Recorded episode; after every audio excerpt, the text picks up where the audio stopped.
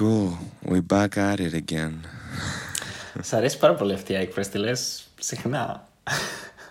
Ποιο το back at it again; Ναι.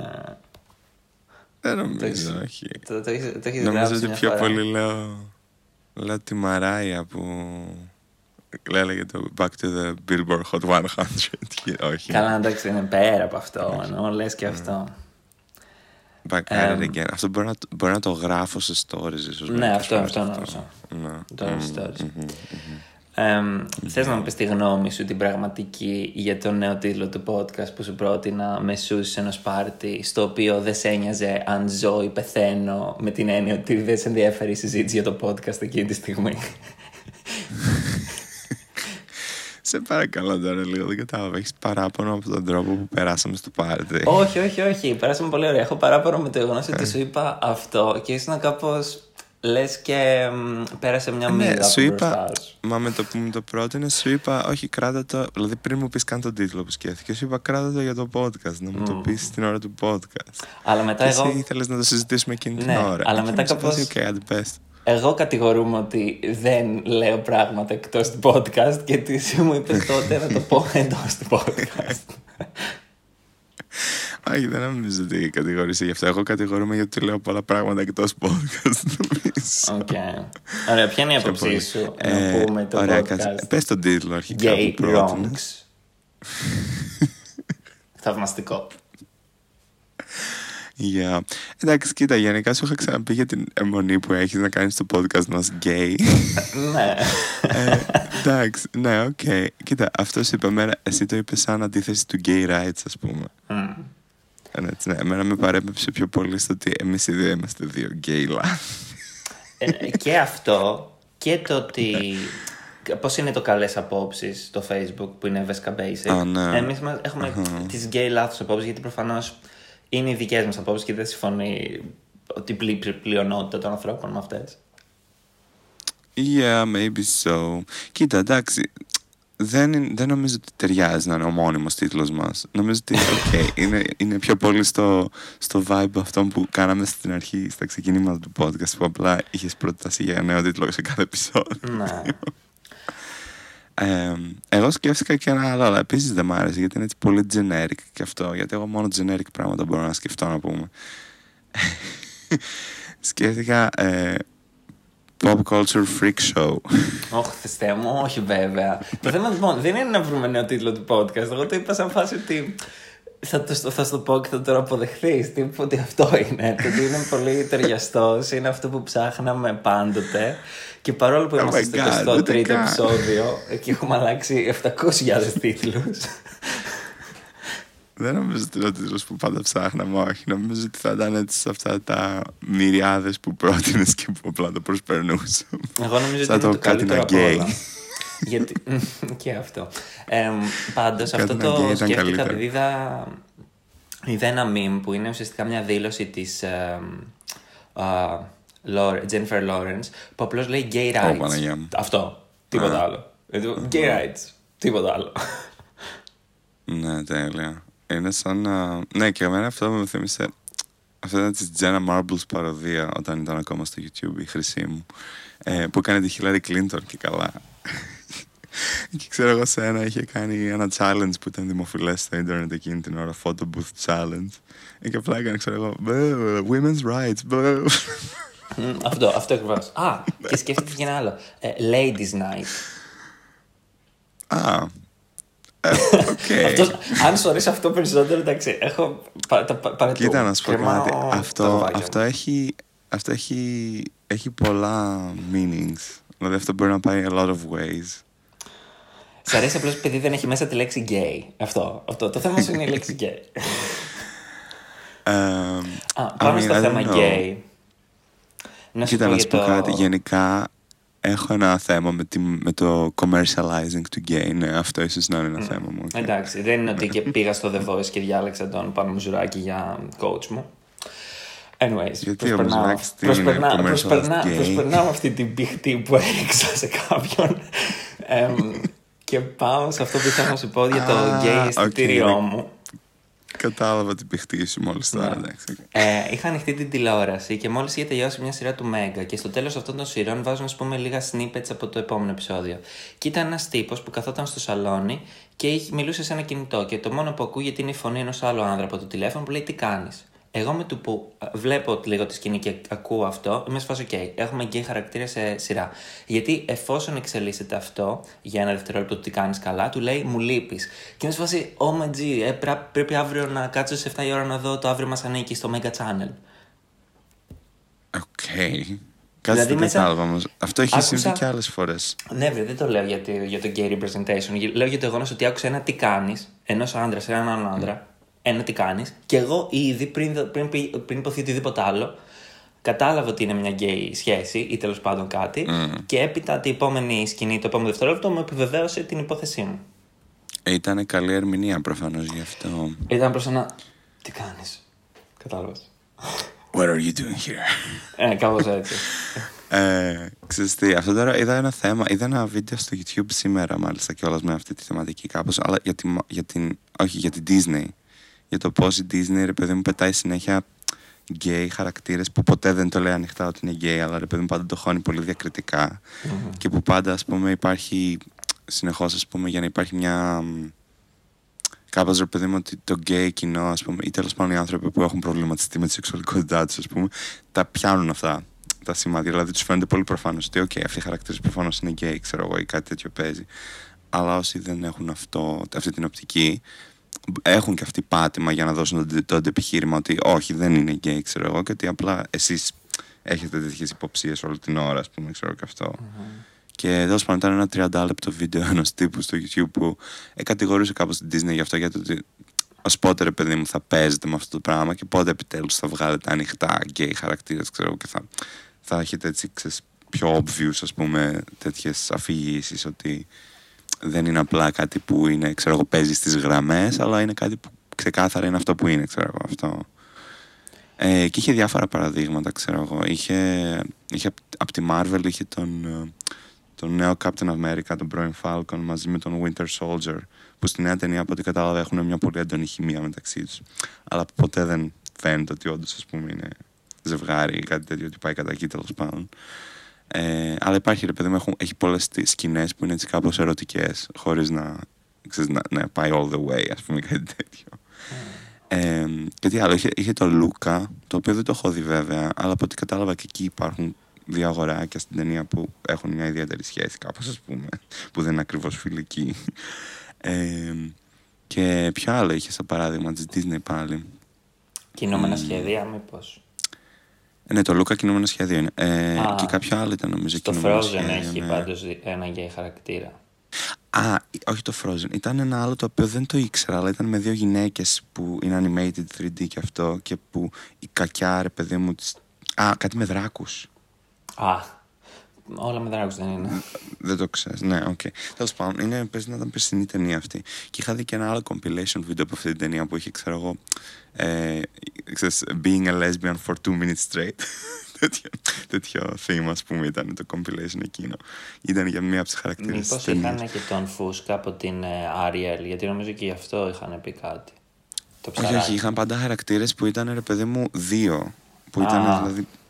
που τυθόταν κάτι ανάμεσά τους, ας πούμε, που ήταν ομοφιλοφιλικό, ας πούμε, ξέρω εγώ, αλλά ποτέ δεν, δεν ήταν ανοιχτά και ότι ποτέ δεν παραδεχόταν, ας πούμε, η δημιουργία ότι αυτό όντως είναι, ξέρω εγώ. Ναι, αυτοί οι χαρακτήρες, ρε παιδί μου, έχουν ερωτική σχέση, ξέρω εγώ, αυτό με αυτή την έννοια. Αλλά πάντα ήταν- αφήνονταν έτσι κάπως, ξέρεις, να το μαντέψεις, τύπου. Κάτι Ε. ανάλογο δεν έκανε και η δημιουργός του Harry Potter με τον Dumbledore. Τύπου από το πουθενά έβγαζε ότι αυτός ξέρω εγώ είχε κάνει κάτι σε μια σελίδα του βιβλίου. Ναι, αυτή, Whatever. αυτή έκανε το αντίθετο βασικά περίπου. Αυτή εκεί Α. που δεν είχε καθόλου κανένα Υποψία για hint, κάτι, και, κα- ναι. ναι, κανένα hint και κανένα ας πούμε, θεματική που να παραπέμπει εκεί. Μετά μόνη της άρχισε να τα χώνει για να γίνει πιο relevant ας πούμε, και για να γίνει πιο inclusive, ξέρω εγώ αυτό. Ε, ναι, αλλά η Disney κάνει το ανάποδο. Η Disney, ας πούμε, κάπως χώνει τέτοιους χαρακτήρες, φου- όπως και ο Τιμόν και ο Πούμπα, ας πούμε, ξέρω εγώ. Ε, αλλά ποτέ δεν τους, ε, ποτέ δεν το λέει ανοιχτά ότι αυτοί έχουν ερωτική σχέση, ρε παιδί μου, απλά το αφήνει έτσι ότι, οκ, ξέρεις. Ναι.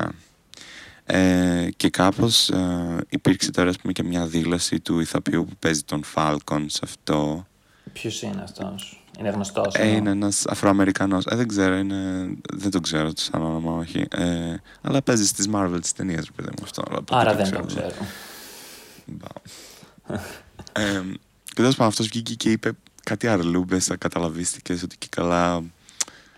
Ότι Ξέρεις, όχι απλά είναι, ξέρεις, είναι, είναι ρε παιδί μου. Εντάξει, υποστήριζε πολλά διαφορετικά πράγματα βασικά και φανόταν ότι δεν τα έχει ξεκάθαρα στο μυαλό του. Δηλαδή, από τη μία υποστήριζε ότι ε, ξέρεις, η ομοφυλοφιλία είναι κάτι πολύ αγνό. Λέει, ξέρω και δεν είναι ωραίο να την εκμεταλλεύονται η Marvel, ας πούμε, για να, ξέρεις, να κάνει πώληση εισιτηρίων, ξέρω εγώ.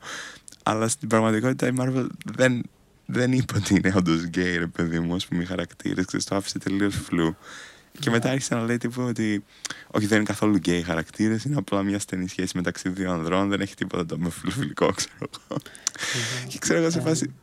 Από τη μία κατηγορήσει ότι εκμεταλλεύονται την ομοφιλοφιλία και από την άλλη λες ότι όχι δεν είναι τίποτα το ομοφιλοφιλικό. δηλαδή. Ε, πάντως το, παιδί το θέμα με την ε, Marvel νομίζω ότι είναι ότι δεν μπορούν να κυκλοφορήσουν τις ταινίες παγκοσμίως άμα έχουν τέτοια ας πούμε ιδιαίτερη σε εισαγωγικά θεματολογία. Δηλαδή κάπως θα αποκλειστεί από την Κίνα νομίζω σίγουρα. Ε, φαντάζομαι πως όχι, ναι. Οπότε ναι. δεν μπορούν να χάσουν ένα κοινό που είναι πόσα είναι στην Κίνα, δεν θα είναι ένα δισεκατομμύριο πολίτες. I guess. Οπότε νομίζω ότι και για αυτό Απλά χωρίς θυσίες δεν, δεν, δεν αλλάζει ε, ναι, κάτι. Ε, Προφανώς δεν θέλουν να κάνουν θυσία για, τέτοιο, για να χάσουν ε, τέτοιο ναι, market. Αυτό είναι το θέμα. Ναι. Θα ρίχνουν τα hints έτσι ώστε οι ας πούμε ε, white liberals της, ε, των Ηνωμένων Πολιτειών να ευχαριστιούνται και να πηγαίνουν ναι. με λιγότερες τύψεις στο σίνεμα. Α, ναι. Και αυτό επίσης είναι κάτι που τα άνιμε κάνουν κατά κόρον και αυτό είναι επίσης κάτι που το ανέφερε ο τύπος στο βίντεο του αυτό που είδα. Ε, αυτό παίζει full στα... γιατί και στην Ιαπωνία το γκέι είναι ένα τεράστιο ταμπού. Αλλά οι, mm. κάπως, οι πιο ερωτικές σχέσεις μεταξύ ανδρών δεν είναι ταμπού. Αρκεί να μην είναι γκέι. Κατάλαβες δηλαδή. Οπότε τα παρουσιάζουν έτσι. Νομίζω ότι είναι στην Κίνα εκεί που το. ακόμα και οι πορνοταινίες, ας πούμε, έχουν blurred τα επίμαχα σημεία. Ε, και αυτό, αυτό, νομίζω και στους Ιαπωνέζους το κάνουν αυτό. Α, οκ, okay, δεν ξέρω ποιο από τα δύο. Ενώ δεν ξέρω ποια προέλευση ήταν αυτό που είχα δει, διαβάσει, ενώ όχι δει. Κούκλα για να το βρω αυτό. Εντάξει, Πέτρο, χαλάρωσε. Απλώς ήθελα να το τονίσω. Αχα, οκ. Ναι, οκ. Ας πούμε, ας κάνουμε marketize, capitalize off the gays. Αλλά προς Θεού να μην βλέπουμε τσόντες. Όχι, δεν είπα ότι δεν έψαξα. Εννοούσα ότι δεν έψαξα να δω αυτή τη συγκεκριμένη γιατί ήθελα να δω μία που να είναι και τσόντα, αλλά να μην είναι και τσόντα επειδή δεν φαίνεται τίποτα, you know. Τέλος πάντων. Yeah. Οκ.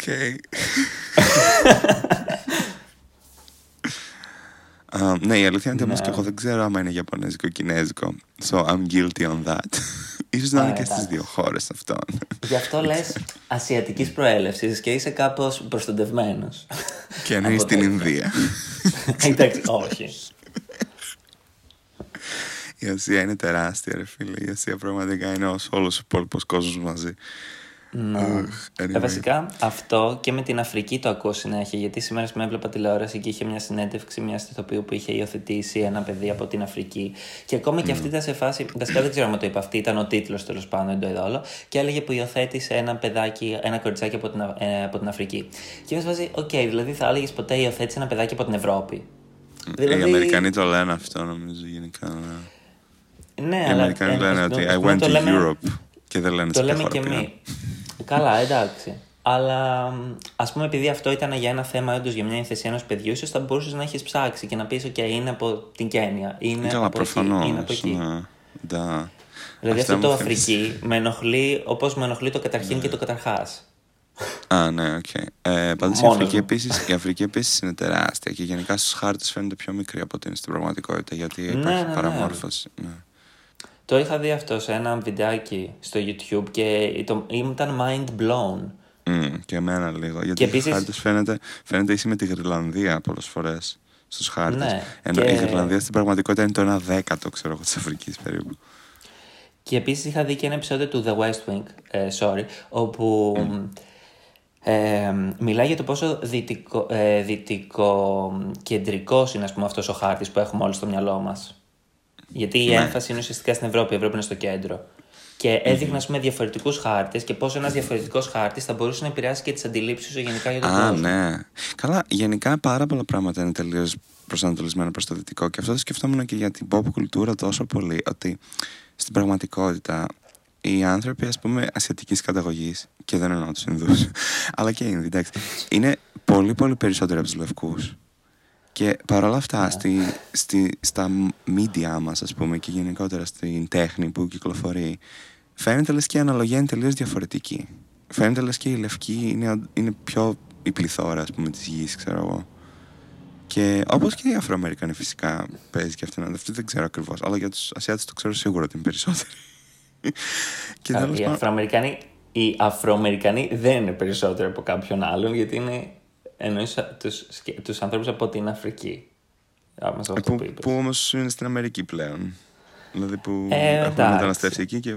Όχι μεταναστεύσει, τους πήραν βασικά. Τέλος πάντων. Μα το, μου το είχε πει κάποιος αυτό, ότι μόνο στην Αμερική έχουμε, ας πούμε, Αφροαμερικάνος, Έλληνο-Αμερικάνο. Δεν θα πούμε εδώ είναι Ναι. Έλληνο-Αφρικανό. Δηλαδή, και αν το πούμε, ακούγεται περίεργο. Αλλά είναι αυτό ακριβώς της κουλτούρας της Αμερικής που πάει ουσιαστικά και συγκεντρώνεται Ναι. όλος ο κόσμος εκεί πέρα για την ε, ελπίδα. Που συνδυάζει την εθνικότητα του Αμερικάνου, ας πούμε, με όλες τις υπόλοιπες. Απλά δεν ξέρω άμα το να πω μαύρος είναι οκ. Είναι politically correct ή είναι λίγο περίεργο. Ε, Προφανώς δεν ξέρω αν είναι politically correct, αλλά αυτό εννοούμε. Και νομίζω ότι το να λες Ε, ναι, αυτό Αφροαμερικάνου, εννοώ. ειδικά όταν αυτοί που μένουν στην Αμερική, είναι σε φάση, OK, προσπαθείς να καλύψεις κάτι κάτω από το χαλί, πιστεύω. Δηλαδή, μπορείς να πεις ότι αυτός ο άνθρωπος είναι, είναι μαύρος. Γιατί είναι μαύρος. Ναι, απλά το θέμα είναι ότι ναι, όντως δεν είναι, και δεν είναι ούτε μόνο από την Αφρική, ξέρω εγώ. είναι και από άλλες χώρες. Οπότε ναι, δεν ξέρω γενικά. είναι ένα περίεργο. ναι, ας πούμε σε αυτή τη συνέντευξη που, έβ- που έβλεπα σήμερα, που είναι ουσιαστικά η Ελληνίδα ηθοποιός, η Λευκή, που έχει υιοθετήσει ε, το κοριτσάκι από την Αφρική. Και επειδή δεν ξέρω ακριβώς ποια χώρα είναι, λέω Αφρική. Ε, έλεγε ότι ας πούμε. Ναι, αυτή η Αφρική δεν είναι χώρα. Του λέει Και εγώ τώρα το είπα. ότι, ότι είσαι, ε, είσαι μαύρο παιδί. Εντάξει, δηλαδή το λέει, και λέει, επιτρέπει λέει στους φίλους της να της λένε ότι δεν χρειάζεται να την πείτε, ξέρω εγώ, σοκολατάκι. Μπορεί να της πείτε ότι είναι, ε, είναι, είναι μαύρη. Γιατί όταν μετά θα το ακούσει, ξέρω εγώ, από ένα παιδάκι στην, ε, στην παιδική χαρά και το παιδάκι θα το πει, ξέρω εγώ, με κακία, ας πούμε, δεν θα το εκλάβει ως... ε, δεν θα, το, δεν θα το εκλάβει τέλος πάντων ως προσβολή και θα μπορεί να αμυνθεί και να πει Ναι. ναι, είμαι μαύρη γιατί αυτό, γιατί αυτό είμαι. Ε, Πιστεύω Yes. ότι το πρόβλημα είναι όταν, όταν λες, ξέρω εγώ, είναι σοκολατάκι, είναι κάτι που το κάνεις σαν φετίχ, ρε παιδάκι μου. Ναι. Όχι, και Ε, γενικά εκεί ισχύει πιστεύω ότι είναι το λάθος. άμα κανονικοποιηθεί μια λέξη πολύ, μετά όντως σταματάει να είναι βρισιά. Και όντως οι βρισιές είναι πολύ τεράστιο κομμάτι μιας κουλτούρας. Και το, το τι θεωρείται βρισιά και τι όχι, δηλαδή είναι πάρα πολύ μεγάλο κομμάτι μιας κουλτούρας. Οπότε, ναι, με την κανονικοποίηση μιας λέξης, αυτό μετά χάνει τη δύναμή του, ας πούμε. Και αυτό είναι πολύ σημαντικό. Και έχω και ένα παράδειγμα προσωπικό για αυτό που το Ω. βρίσκω πολύ κάπως αστείο. Ε, στο στρατό όταν ήμουν, που Ναι. λέγαμε για το ξύρισμα, πώς να, πώς να μην ερθίζεται το δέρμα μετά. Ή ξέρω εγώ λέγανε ρε παιδί μου άλλοι κάτι για κάποια after save και αυτά. Και εγώ τους λέω, «Α, εγώ βάζω αλόι. Είναι το καλύτερο που έχω βρει, ξέρω εγώ, είναι η αλόι. Και ένας μου κάνει, όχι ρε, τι είναι αυτά τα πούστικα, ξέρω εγώ. και εγώ απλά τον κοίταξα, ξέρεις, έτσι με τελείως Ντα, ξέρω εγώ. Δεν φάση τι είναι τώρα, τι είπατε, τι είπες κάτι κακό, ας πούμε. Και όντως, ρε παιδί μου, κάπως, γελάσανε, ρε παιδί μου, και άλλοι, αλλά ξέρεις, κάπως μετά περάστηκε σαν όντως ότι, ε, ναι, γιατί να μην βάζει αλόι, ξέρω εγώ. Και όντως, δηλαδή, κάπως... Εγώ όμως, ρε παιδί μου, δεν το έκανα. Δεν απέτησε κάποια προσπάθεια από μένα, ρε παιδί μου, ξέρεις, μου βγήκε τελείως φυσικά. Οπότε. α- Αλλά ναι, νομίζω ότι αυτό όντως, ρε παιδί μου, άμα ξεκινάει και από μικρές ηλικίες, έτσι και από τα παιδιά, όπως τώρα, ας πούμε, να έλεγες για αυτό το παράδειγμα, είναι πολύ σημαντικό και μετά όντως αυτό χάνει τη δύναμή του. Δηλαδή, δεν νομίζω ότι μπορείς να. Άμα κάποιος κάτι το μάθει από παιδί ότι έτσι είναι και ότι δεν είναι κακό, μετά νομίζω ως ενήλικας δεν μπορείς να τον πληγώσεις ούτε να τον ταράξεις, ας πούμε, όσο και να προσπαθήσεις πάνω σε αυτό το θέμα. Αυτό. Ναι. Θες να συζητήσουμε για ένα άλλο θέμα που είδα στην τηλεόραση; Ναι, Αλλά οκ. πιστεύω έχω ένα controversial take σε αυτό. Οκ. Κάτσε να Δηλαδή, τελειώσουμε. είναι Α, ότι ήθελα επίσης δηλώ- να πω για αυτό το θέμα πάντως που ξεκίνησα Α. πριν. Ότι, ναι, λέγεται gay baiting αυτό. Και τώρα θυμήθηκα την ορολογία, γι' αυτό Α. ήθελα να το πω. Αυτό που Αν πώς να το κατηγορεί πούμε έτσι, το η Disney. podcast gay baiting. Αυτό να σου πω μ' αρέσει. Γιατί είναι πιο ειλικρινές. Από εγώ- μεριά σου. Εγώ είμαι υπέρ αυτού που πρότεινα προφανώς με τέρμα υπο- υποκειμενη- ε, αντικειμενική ματιά. Ε, Κοίτα, εγώ νομίζω όμως ότι το μεγαλύτερο ελληνικό podcast δεν είναι και έτσι, οπότε δεν, δεν έχει νόημα να ψάχνουμε τίτλο, ναι. Οκ. Ε, τέλος πάντων, το θέμα μου ήταν όχι με τις δηλώσεις του Τάσου Ξιάρχου. Α, γι' αυτό θες να μιλήσουμε. Oh shit. Ναι, όχι γι' αυτό. Θέλω να μιλήσουμε για το γεγονός ότι η Δανάη Μπάρκα, την οποία δεν θα την ξαναπώ έτσι, θα τη λέω μόνο κόρη της Βίκης Σταυροπούλου από εδώ και πέρα, σε όλη Οκ, τη ζωή. γιατί δεν την ξέρω εγώ, οπότε Ε, ναι. θεοποιήθηκε επειδή αντέδρασε στις δηλώσεις του Τάσου Ξά- Ξιάρχου που είπε ότι οι χοντροί άνθρωποι δεν πρέπει να φοράνε ρίγες. Και αυτή Ναι. την επόμενη μέρα, όπως και άλλοι celebrities, βγήκε και φόρεσε ρίγες. Ε, λοιπόν, εγώ την είδα εκείνη Όλο την το εκπομπή. Instagram. Καλά, το δικό μου. Όλο το Instagram. Instagram. Βλέπω λοιπόν αυτή την εκπομπή και αρχίζει, ξέρω εγώ, αυτή, η κόρη της Βίκης Σταυροπούλου και λέει ότι ε, κατακρίνει. Τέλος πάντων, ε, τάσεται στη, σο- στην ορθή πλευρά προφανώς ότι όλοι μπορούν να φοράνε ό,τι θέλουν. Ε, στη συγκεκριμένη εκπομπή μετά έχει καλεσμένη την Εύη Σαρή, η οποία Εύη Σαρή έχει αποτρελαθεί ε, και εκθιάζει τον Ντόναλτ Τραμπ, γνωστό νεοφασίστα. Για ποιο στην- πράγμα στο τον σχολιασμό εκθιάζει; Τον εκθιάζει. Α, α, για ποιο... Ε, What, what is going on, πού χωράει ο για, Τραμπ σε για, αυτό; τη- για την προσωπικότητά του, για τα επιτεύγματά του, για τα πάντα. Στη συνέντευ- στην στο σχολιασμό της συνέντευξης που ακολουθεί από την κόρη της Βίκης Σταυροπούλου και το λοιπό πάνελ, ε, δεν γίνεται καμία αναφορά σε αυτό. Τίποτα. Το μόνο που έχει πειράξει την κόρη της Βίκης Σταυροπούλου είναι η χοντροφοβία. Δεν την πειράζουν άλλα πράγματα.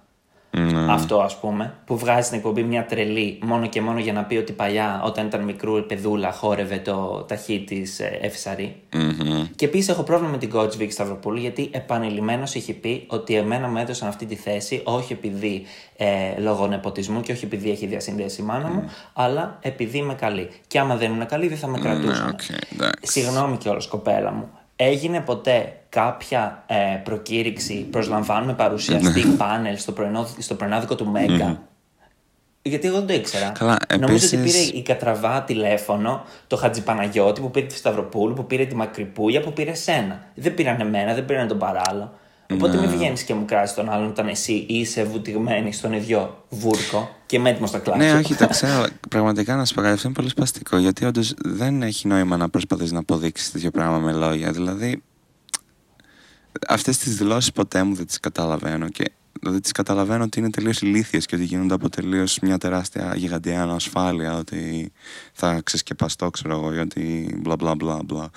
Δηλαδή, ok, ok, και ας πήρες τη δουλειά λόγω της μάνας σου. Αν είσαι καλή στη δουλειά σου, τι σε νοιάζει; Δηλαδή, κάνε εσύ καλά τη δουλειά σου και οκ. ξέρεις.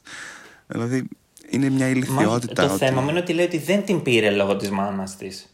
Ε, ναι, αυτό θέλω να πω. Αυτές οι δηλώσεις είναι ηλίθιες. Δηλαδή, για ποιο λόγο να κάνεις μια τέτοια δήλωση, για ποιο λόγο να βγεις να πεις ότι Όχι, δεν την πήρα τη δουλειά λόγω της μάνας μου. Δηλαδή, ποιος νοιάζεται γι' αυτό; Δηλαδή, εσύ γιατί νοιάζεσαι γι' αυτό πρώτα απ' όλα; Εσύ, για σένα ποια είναι η Εγώ. διαφορά; Όχι, όχι, όχι, η κόρη της Βίκης Σταυροπούλου. Γιατί να νοιάζεσαι εσύ για το αν πήρες τη δουλειά επειδή είσαι καλή, αν πήρες τη δουλειά λόγω της μάνας σου; Δηλαδή, έχεις αυτή τη δουλειά που έχεις. Τελεία και παύλα, σ' αρέσει, είσαι καλή. Δηλαδή, το πώς βρέθηκες εκεί τι, ότι, ότι τι δηλαδή, ότι αν την πήρες λόγω της μάνας σου, τι θα, θα, σε, θα σταματήσει ο κόσμος να σε θέλει να σε βλέπει, ξέρω εγώ, ας πούμε. Δηλαδή, τι, δεν καταλαβαίνω αυτές οι δηλώσεις, ας πούμε, πόσο κόμπλεξ πρέπει να κουβαλάει κάποιος για να βγει να κάνει μια τέτοια δήλωση. Δηλαδή, όπως και το άλλο, το ότι. Εντάξει, ρε παιδί μου, ξέρεις αυτό. Επίσης, βγαίνει κόσμος συνέχεια και κατηγορεί γυναίκες προφανώς πάντα ότι ας πούμε, πήραν μια σημαντική θέση επειδή κοιμηθήκαν ας πούμε, με κάποιον, ξέρω εγώ, και ότι έτσι ας πούμε, προχώρησαν στην καριέρα τους. Ε, και ξέρεις, υπάρχουν πολλές που έχουν βγει κατά καιρούς και ξοριακά κλαίγοντας, ας πούμε, και λένε, ξέρεις, ότι εγώ δεν ανέχομαι να λέγονται τέτοια πράγματα και τέτοια και αυτά. Και... Εντάξει, ξέρεις, δηλαδή ότι αυτές οι δηλώσεις δεν έχουν κανένα απολύτως όφελος, απλά δηλώνουν μια τεράστια ανασφάλεια, μια τεράστια. Έτσι, ξέρεις, καημενιά να το πω. Δηλαδή έτσι ένα πολύ. Τι να πω, δηλαδή φοβάσαι τόσο πολύ και απλά θες να βγεις να πεις κάτι που μόνο για σένα έχει νόημα και για κανέναν άλλον. Δηλαδή, εντάξει, ξέρω εγώ. Ξέρεις, είναι- Αυτό που δεν μ' αρέσει είναι όταν, όταν βγαίνουν και παίζουν ας πούμε τους social justice warriors ενώ οι ίδιοι τους βρίσκονται μέσα σε μια κατάσταση στην οποία δεν θα έπρεπε να μιλάνε γιατί ο διπλανός τους, ο γνωστός τους κάνει ακριβώς τις ίδιες συμπεριφορές οπότε α, αν λάβεις θέση, οκ, ε, λάβε αυτή τη θέση. Αλλά μην το υπερμεγαλοποιήσεις Ναι, και μην οκ. νομίζεις ότι Εντάξει, είσαι κοίτα, κάποιος παρουσιάστρια είναι ήρωας. προφανώς θα μιλήσει. Δεν είναι δυνατόν να μην μιλήσει. Αλλά αυτό είναι το θέμα. Ότι, Ε, όχι. ότι δεν υπάρχει Γιατί; λόγος να το κάνεις προσωπικό βασικά. Αυτό είναι εμένα το πρόβλημά μου. Ότι το κάνουν προσωπικό. Ντεμέκ ότι είναι εναλλακτική. Είναι εναλλακτική αυτή. Αυτήν δεν της αρέσει το σκληρό gossip. Δεν της αρέσει το κράξιμο σε άλλους celebrities. Ok. Αυτό που με ενοχλεί όμως είναι ότι βγάζει την Εύη για να πει αυτά τα πράγματα. Και θα μου πεις, ποιος ακούει την Εύη όταν λέει αυτά τα πράγματα; Κανείς δεν την ακούει. Αλλά αυτός ο λόγος κανονικοποιείται μέσα από την προβολή, μέσα από ένα μεγάλο κανάλι και από μια εναλλακτική νεανική εκπομπή που έχει μια παρουσιάστρια η οποία είναι πάντοτε στη σωστή πλευρά των πραγμάτων. Ναι, οκ, εντάξει. Απλά το θέμα είναι αυτό. Αυτό. Ότι για μένα δεν μπορείς να το κάνεις προσωπικό. Δηλαδή, το ποιος είσαι, ας πούμε, σαν δημοσιογράφος δεν σημαίνει κάτι για το ποιος είσαι σαν άνθρωπος και ποιος είσαι προσωπικά. Και νομίζω αυτό είναι το τεράστιο κόμπλεξ που κουβαλάνε πολύ αυτοί όταν βγαίνουν και κάνουν τέτοιες δηλώσεις. Δηλαδή, αυτή, οκ, έχει κάποια κιλά παραπάνω από ό,τι καταλαβαίνω έτσι, γιατί δεν την ξέρω και καλά. Ε, Δεν, υπ- δεν είναι αυτό το επιχείρημα το να βγεις να τη μιλήσεις τον Ξιαρχό. Δηλαδή, αυτό που έκανε ο Ξιαρχό ήταν μια ηλιθιότητα. Και Εντάξει, εμένα προσωπικά χέστηκα κιόλας. Δηλαδή, πώς να σε πω. Απλά το είδα και ήμουν σε φάση τόσο ηλίθιο είναι αυτό το άτομο. Δηλαδή, τι περίμενε ότι θα γίνει. Θα βγει να κάνει ένα δημόσιο κράξιμο έτσι χωρίς λόγο, μια κακία και ότι όλοι θα είναι μαζί του και θα γελάσουν, ας πούμε, και θα πούνε. Α ναι, καλά τα λες, ξέρω εγώ. Δηλαδή, αν είναι δυνατόν. Οκ, ξέρω εγώ, είδες την τύπισσα, ένιωσες κάποια δυσάρεστα συναισθήματα. Κράτα για τον εαυτό σου. Τόσο βλάκας πρέπει να είσαι. Δηλαδή, να, να κάνεις τέτοια πράγματα στα social media. Δηλαδή, δεν μπορώ να το καταλάβω. Αυτό και μέχρι εκεί δεν υπάρχει και κάποια παραπάνω συζήτηση. Είναι ένας ηλίθιος, ηλίθιος, θα- ου, ηλίθιος άνθρωπος.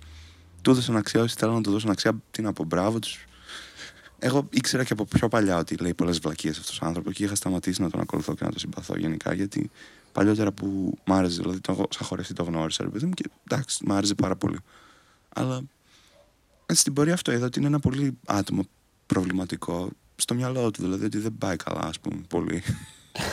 ε, και αυτό, οπότε σταμάτησα να του δίνω σημασία. Ε, Και εντάξει, να πω, όποιος άλλος δεν το κατάλαβε αυτό τόσο καιρό και περίμενε αυτό το πράγμα τώρα να γίνει.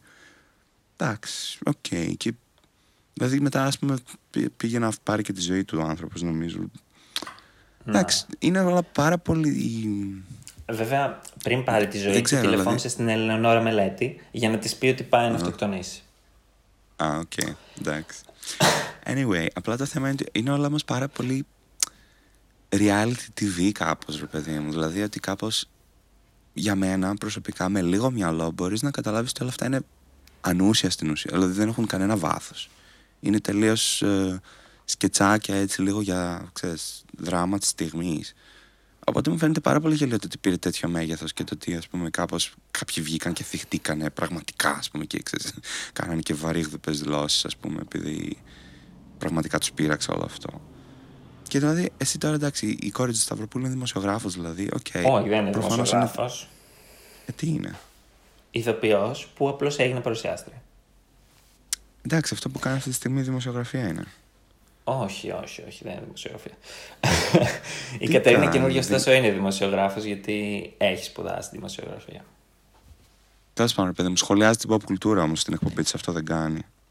Την pop κουλτούρα σχολιάζει και τους βασιλιάδες. Θα κανένα θέμα δεν έχει ελληνική τηλεόραση με τους βασιλιάδες. Αυτό επίσης με εκνευρίζει πάρα πολύ.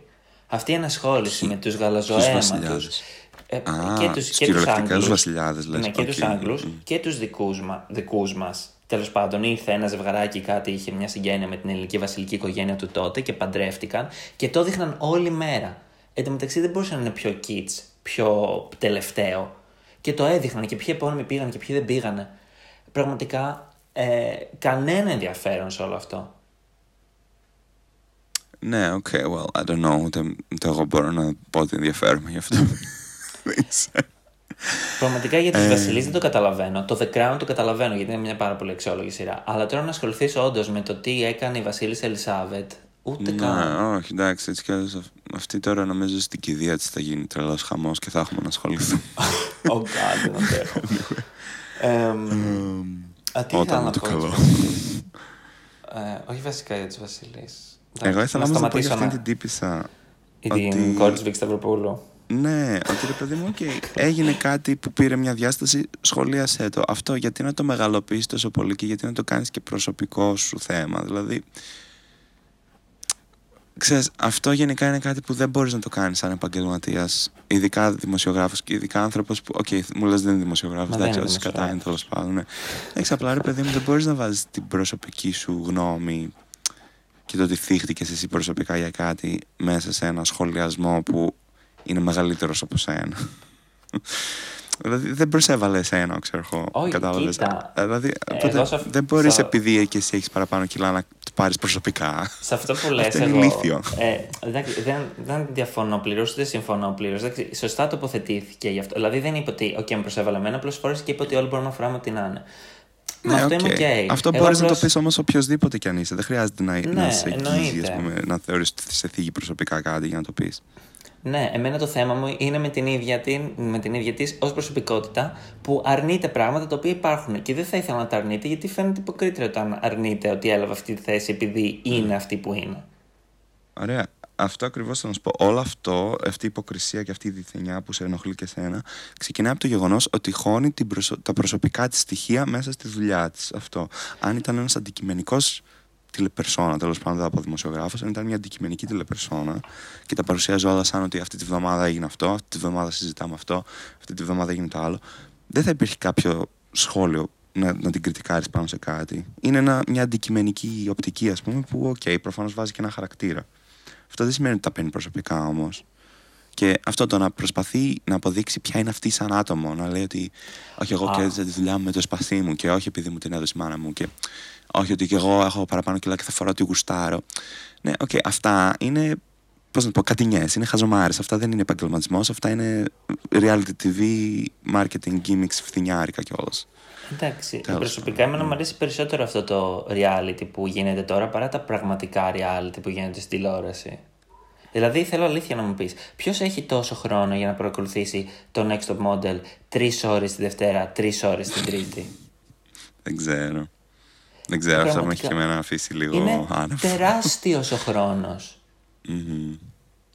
Και μετά τι, δεν θα δεις μετά την, επο- το επόμενο πρωί πώς θα το σχολιάσουν στην, στις τρεις εκπομπές; Ε, Παναγία δηλαδή, μου. Και Ναι. όχι μόνο αυτό το reality, αλλά πόσα reality. Και, όχι, και το θέμα είναι ότι δεν είναι και καλά.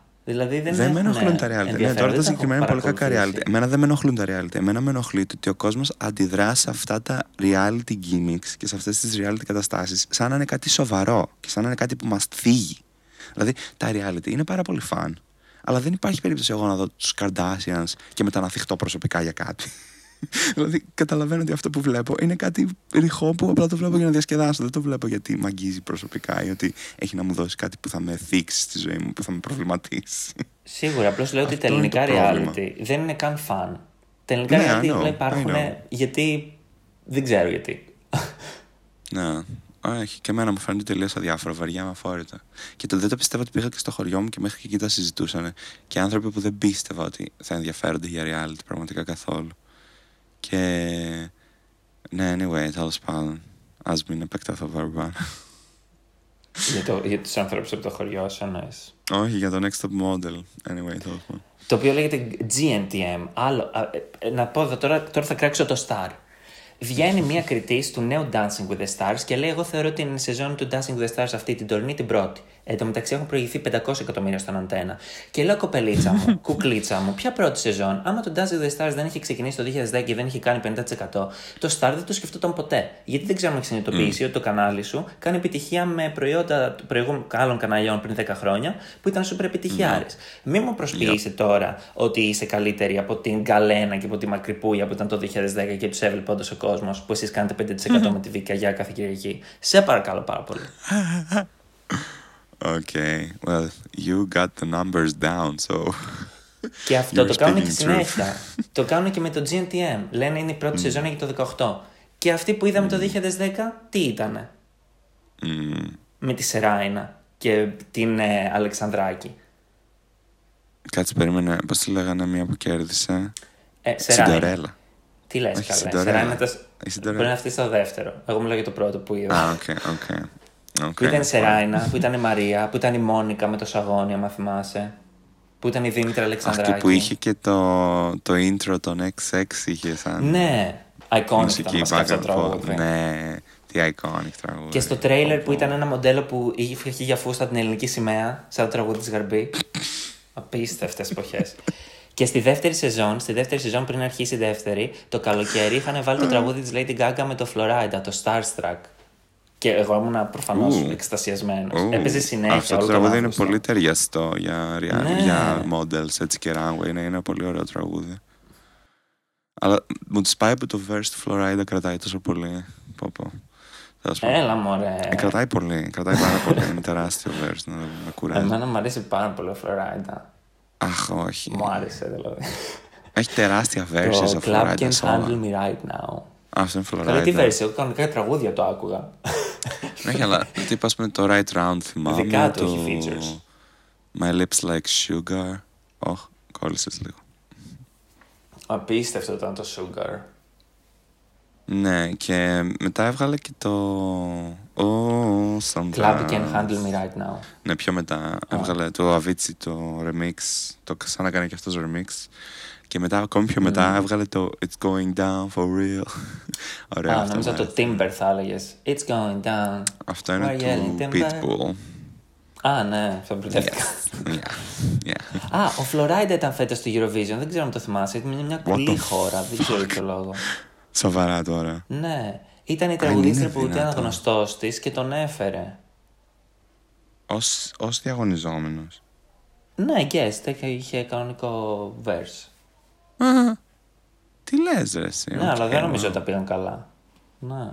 Ήταν, Η σου λέω, ήταν, η Madonna- τραγουδίστρια ήταν ε, γνωστή του. Μάλλον θα είναι κάποιο Ισπανία-Πορτογαλία, ώστε να γνωρίστηκαν, ας πούμε, στο Μαϊάμι, ρε παιδάκι μου, και είχαν κάπως κοινές. Ε, κοινά, ξέρω, έθιμα, ήθη έθιμα. Ε, η Μαντόνα ήταν, ήταν στην τελετή, στο, στο Eurovision του 19. Ε, Ναι, άσχετα. ε, το 10... Ναι, ήταν το 19, σωστά, με τον Μαλούμα. ναι, που Αλλά έκανε αυτή μια ήταν πάρα πολύ guest της questionable βραδιάς. performance. Ναι, αλλά ε, έχεις δει θεωρίες συνωμασίας που λένε ότι προ, σε αυτό το performance της προ, προμηνούσε τον Το COVID; κορονοϊό. Ναι. Ε, τώρα που είπα Δεν COVID ξέρω. θα έχουμε λόγο κάτω από το βίντεο μας, κάτω από το podcast μας, ότι αν θέλετε να ενημερωθείτε για τον COVID. Αλήθεια, κάθε φορά που λες COVID το Δεν βγάζει. ξέρω, νομίζω ότι αυτό συμβαίνει γενικά μερικές φορές, αλλά εντάξει, όχι, ξέρεις, ρε. ίσως πρέπει να είσαι πιο επίσημο κανάλι για να γίνει αυτό. Τέλος πάντων. Ναι. Ε, Ε, αλλά πάρα ναι, γιατί, καλά. γιατί σε αυτή την performance της είχε πάρα πολλά. Είχε καταρχάς ε, μάσκες, που χορευτές τις φορούσαν μάσκες. Αυτές που βάζεις, ας πούμε, για να φιλτράρεις τον αέρα. Α, Και επίσης έλεγε ρε παιδί μου τα τραγούδια που επέλεξε να κάνει και οι εναλλαγές που έκανε και κάποια interludes που είχε ανάμεσα. μ. Μιλούσαν έτσι πολύ για κάπως post-apocalyptic world και για κάπως η ζωή μετά, ας πούμε, από μια καταστροφή, ξέρω εγώ, κάτι τέτοιο. Ήταν πολύ περίεργο performance. Μάλιστα. και Εγώ έβαλε θυμάμαι και όταν τον είχε έτσι- πέσει. που ήταν. ε, Που ήταν conspiracy theory επειδή το τραγούδι της έλεγε κάτι για πέσιμο. Στον όλο για το 15. Ε, Να, στα Brit Awards του 2015, ναι, στο 16, 16, Living 15, for 15. Love. Πω πω, τι flop δίσκος που ήταν εκείνος Παναγία μου. Εγώ το Living for Love το αγαπώ, το ακούω ακόμα και σήμερα. Μπορώ να το άκουσα την προηγούμενη Αχ. εβδομάδα. Ήταν πολύ κακό. Αλλά από εκείνο το δίσκο δεν μπορούσες να βγάλεις και κανένα single της προκοπής να πούμε. Ήταν όλα πολύ Μια περίεργα. χαρά μπορούσες. Όλα πολύ ωραία ήταν. Και το Ghost ήταν πολύ ωραίο. Ήταν.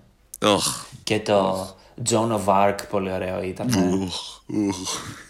Εντάξει, Τάσο, απλώς δεν σ' άρεσε τίποτα. Όχι, να σου πω ποια μου άρεσαν εμένα, μα θε. εμένα μου άρεσε το Holy Το Iconic σ' Water. άρεσε. Μου άρεσε το Iconic. Μου άρεσε το Inside Out. Το Ε, Veni Vidi μα- Vici με τον Naz. No, no. Μ' άρεσε το Devil Pray. Μ' άρεσε Α. το Addicted που ήταν στο Deluxe Edition όμως, στο Deluxe Box Edition. Ναι, Αυτό ναι, ήταν ναι. φοβερό τραγούδι, δεν ξέρω γιατί το έβαλε πρώτο πρώτο στο Ναι, δίσκο. πολύ καλά τραγούδια έχει στο, σε αυτή την εκδοχή. Στα Ναι, bonus tracks, ναι. ας πούμε. Και αυτά νομίζω μου άρεσαν ναι, τα υπόλοιπα. Α, και το Messiah. Το Messiah μου άρεσε πάρα πολύ. Α, ε, άρα σου άρεσε ο δίσκος, τι μας λες τότε; Ήτανε flop, είπα, δεν είπα ότι δεν μ' άρεσε, είπα ότι δεν τον άκουσε Α, κανένα. ήταν flop. ναι. Ε, Πώς δεν τον άκουσα, μπορεί καλά πούλησε. Ε, το πιο Ναι. τραγικό είναι ότι στο νούμερο ένα πήγε ένας δίσκος του Empire, το οποίο Empire μετά από τις δύο πρώτες σεζόν του δεν το βλέπει κανείς και τώρα Γι' έχει αυτό απολέσει έβαλε οποιαδήποτε, τον- ας πούμε, οτιδήποτε. Γι' αυτό η Μαντόνα Όχι, έβαλε όχι. τον Terence Howard στο βίντεο.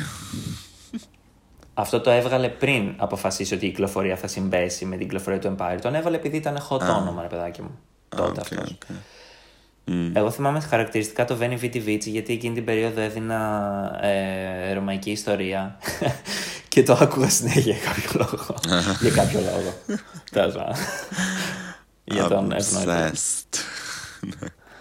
Yes. Ναι. Όχι, αλλά το Inside Out νομίζω κα- ότι ήταν καλό και το Dick. Τέλος πάντων, anyway, ναι, για συνέχισε. What? Κάποιος μου είχε πει ότι πρέπει στο podcast να μιλήσουμε για τη Μαντόνα και μου σε φάση, οκ, δεν είμαστε και τόσο Oh, ε, give me, γέροι για να give me ξέρουμε to τα it της any Μαντόνα. day. Όχι, εγώ νιώθω πολύ κοντά στη Μαντόνα τελευταία, γιατί κάπως πλέον που κυκλοφορώ έξω, τώρα που ξαναήρθαμε κάπως στην κανονικότητα τρομάρα μας, ε, εντάξει, πλέον βλέπω ότι ρε παιδί μου είμαι, είμαι σε μια ηλικία παραπάνω, ρε παιδί μου, δηλαδή ο κόσμος γύρω μου πλέον φαίνεται μικρότερο. Εμφανώς. Ναι. Οπότε κάπως αρχίζω να νιώθω πιο κοντά στη Μαντόνα. Νιώθω τώρα ότι κάπως είμαι η Μαντόνα στο Confessions era τη. Ωχ, Θεέ μου. Ε, άρα αυτό είναι καλό μέσα στο Confessions era τη. Ε, ναι, το εννοείται, κακό θα ήταν νιώθω άμα πολύ ήσουν καλά. στο MDNA era τη. όχι, όχι, εντάξει, δεν έχω φτάσει ακόμα εκεί. Αλλά ξέρεις, κάπως νιώθω αυτό ότι είμαι, είμαι the queen που ακόμα κάνει ε, claim πάνω στο θρόνο, ρε παιδί μου. Ξέρω, ακόμα δεν με έχουν Ναι. εκθρονήσει στα μικρά, αλλά κάποια Όχι, στιγμή θα έρθει ακόμα, και αυτό λογικά. ακόμα στρογγυλοκάθεσαι κάπως. Ναι. Ε, Ναι. Ξέρεις τι μισώ από τη Μαντόνα; Μισώ το γεγονός ότι το, το δικό της το Super Bowl ήταν ουσιαστικά η έναρξη ώστε να πηγαίνουν πάρα πολλοί pop μεγάλοι καλλιτέχνες, αλλά το δικό Yes. της, ενώ είναι μια τέτοια καλλιτέχνης με τόσες επιτυχίες, είναι ένα μαύρο χάλι έσχος γιατί έχει τόσους Ναι. guest star. Και ποιοι είναι οι guest star, η Nicki Minaj και η LFMAO. Δηλαδή, Και ο CeeLo κάπου Green. κρατάτε με.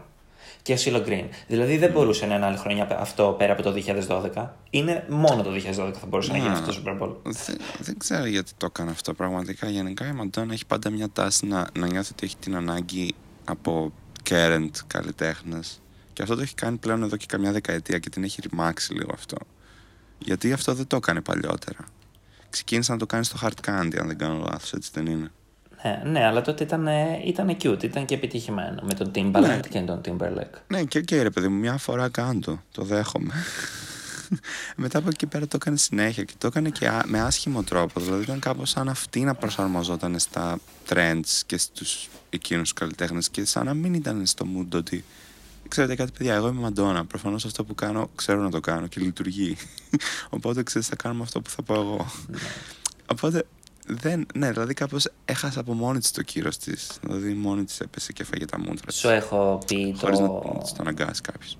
το ότι η φαντασία μου που θα ήταν το απόλυτο collapse άμα συνέβαινε στο Super Bowl του 2012. να βγει η Μαντόνα μετά από έναν ολόκληρο χρόνο που τρώγονται με τη Lady Gaga και να την έχει φέρει ως guest και να τραγουδήσουν το Express Yourself και λίγο από το Born This Way. και ουσιαστικά να λύσουν Ε, αυτά το feud εκεί πέρα Να. και να ηρεμήσει Αυτό για το έκανα στο πάντοτε. SNL. Ε, όχι, αυτό το έκαναν το 2009 όταν δεν υπήρχε καμία κόντρα. Απλώς είχαν βγει τύπου δημοσιογράφοι από το Billboard.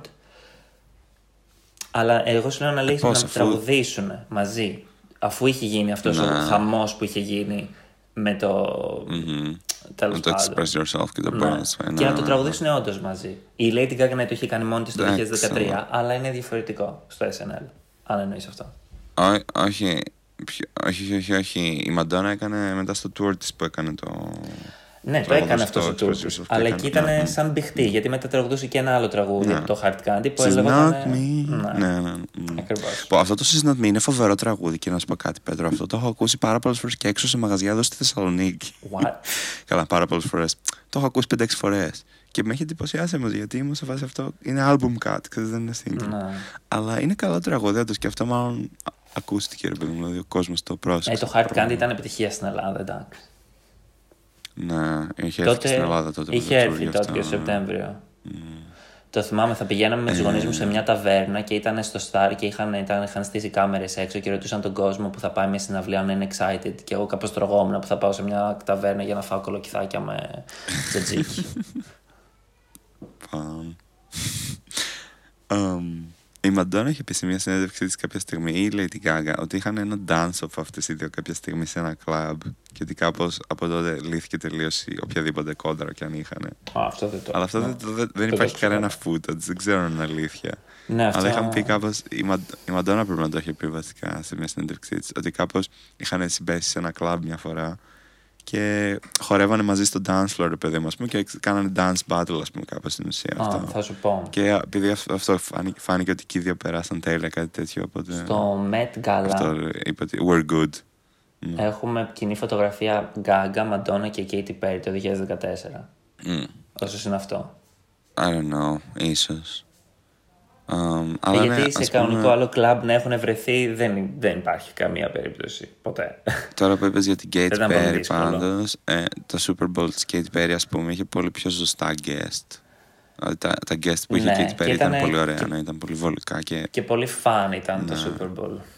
και ήταν έτσι και μικρά, σύντομα guest, τώρα. δεν, δεν τις κλέψαν κάπως όλο το show ας πούμε. Αυτό, δεν, ναι. Ναι. Μμ. Και τραγούδισε τι επιτυχίε της. Όχι σαν τη Μαντόνα που τραγούδισε μόνο το Vogue και το ε, ε, Living. Πώς λέγεται, Like a Prayer. Δηλαδή Α, έχει ναι. άλλα πόσα. Μμ. Σε... Πού είναι αυτά τα τραγούδια; Οχ. Από τώρα θυμάσαι κάτι γκράμμες που τραγουδούσε ο Macklemore το Same Love, ένα τραγούδι του και στο τέλος εμφανίστηκε η Μαντόνα με το μπαστούνι της full πρισμένη από τον Botox. Για να τραγουδήσει λίγο το στίχο του Open Your Heart to Me. Παπα, ας πούμε, εκεί ένιωσα Ω. μια θλίψη. Εγώ ένιωθα- ένιωσα θλίψη τώρα που είπες Macklemore γιατί νομίζω έχω να τον ακούσω από το 2013 ενώ Εντάξει, σαν πάλι καλά, όνομα. όχι Βλάκα, αυτός ήταν τόσο super wow επιτυχημένος. Τα πρώτα τρία τραγούδια του ακούγονταν συνέχεια και το θυμάμαι γιατί είχα Ναι, πάει πενθήμερη σε εκείνη τη βαθμό χρονιά. αηδίας. Και ακούγαμε Παντελή Παντελίδη και Εντάξει, το Macklemore. thrift shop ωραίο Τρελό ήταν, κόμπο. αλλά σταμάτησε πολύ απότομα να ακούγεται κιόλας, by the way. Νομίζω χώρισαν με τον παραγωγό του, τον Ryan Lewis. Οκ.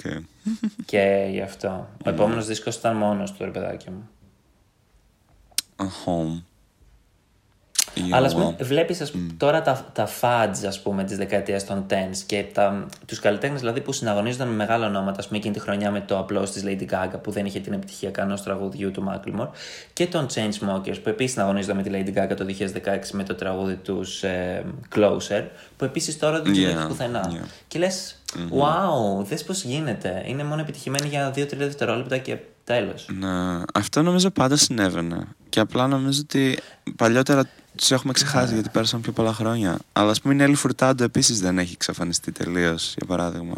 Ναι. Και η Gwen Stefani, οκ, ήταν στο The Voice, οπότε κάπως τη βλέπεις εκεί. Αλλά και η Paula Abdul ήταν στο American Idol, ας πούμε, και την ξέρεις εκεί. Αλλά και η Paula Abdul είχε τεράστια καριέρα στα 80s και νομίζουν όλοι ότι θα. late 80s με early 90s, ας πούμε. Νομίζουν ότι κιόλας θα είναι και ανταγωνισμός για. Ε, αυτό θα πρέπει να το επαναλάβεις γιατί δεν το άκουσα, δεν άκουσα τίποτα. Α, οκ, ναι. Πού, σε, πού με έχασες; Μ, Τώρα δεν ακούω κάτι. Oh. Technical difficulty. Εγώ σε όλα. ακούω, αλλά δεν σε βλέπω. Ωραία. Είμαστε στο 47, ας πούμε, και δεν ακούω κάτι. Yeah. Εγώ σε ακούω, αλλά δεν σε βλέπω. Τώρα φοβάμαι ότι αν το κλείσω θα πεθάνει. No, don't. Εγώ σε ακούω. Εντάξει, αναγκαστικά δεν μπορώ. Εγώ σε άκουγα. Το ξέρω, το φαντάστηκα. Εκεί που είπες Paul Abdul, ε, ήρθε ο θάνατος. Με επισκέφθηκε Κάτι έχει αυτό το το όνομα. φάλεσμα. ναι. Λοιπόν, λέω να την αφήσω αυτό το Πες. technical difficulty λίγο μέσα, νομίζω μου άρεσε.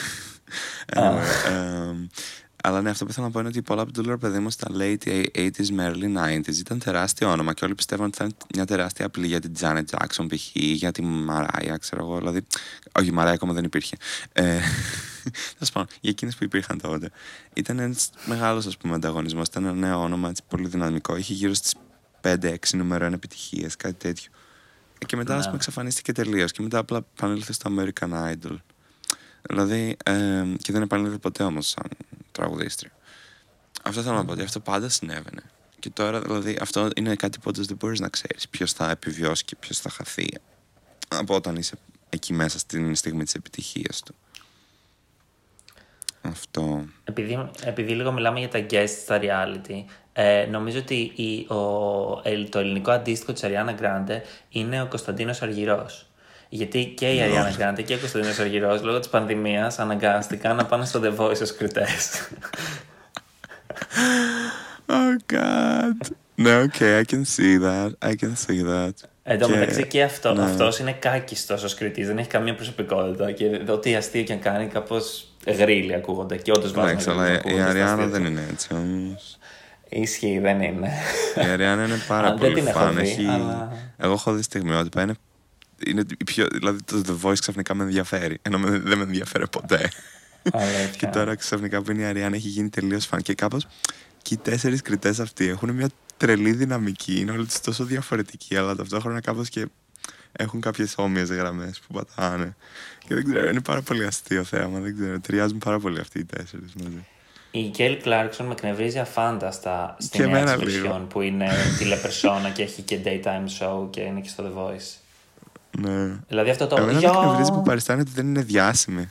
Ναι, αυτό είναι τέρμα τραγικό. Δεν- Με κουράζει Αυτό είναι το απίστευτα. εκνευριστικό. Ναι. Κυρίως αυτό μου τη πάει. Που κάνει λες και ότι δεν έχει, ξέρω εγώ, πέντε νούμερο ένα επιτυχίες.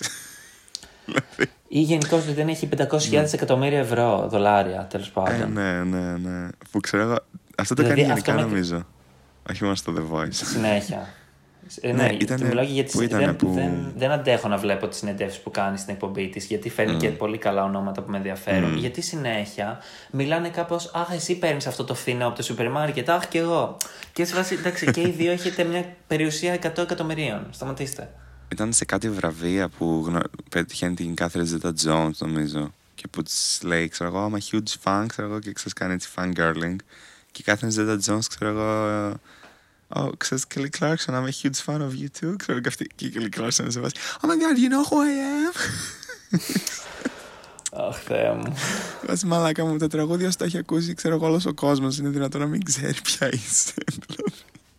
δηλαδή. Κα- καταλαβαίνω προφανώς δεν είσαι Ναι. Μαντόνα, ξέρω εγώ, δεν είσαι Σακύρα. Αλλά εντάξει, εννοείται πως σε ξέρουμε. Έλεος δηλαδή, εντάξει. Τελικά είχε δίκιο η Αvril Lavigne όταν της έδινε ένα VMA το 2003, ξέρω εγώ, τέσσερα μόνο είχε νικήσει από το American Idol και η Avril Lavigne ήταν κάπως. Εσείς δεν είστε οι πραγματικοί καλλιτέχνες από τα reality. και πήγε και η Kelly Clarkson να την αγκαλιάσει και η Avril κάπως ξέφυγε από την αγκαλιά τη. Αλήθεια, oh my god. Ναι. Νομίζω αυτό παι- παίζει να την τραυμάτισες, ίσως γι' αυτό να είναι έτσι τώρα. Και Όχι, μωρέ, εντάξει, τη συνέβησαν και άλλα πράγματα. Δεν τραυμάτισε Ήτανε και για- με, είχε for life. παραγωγό τον Dr.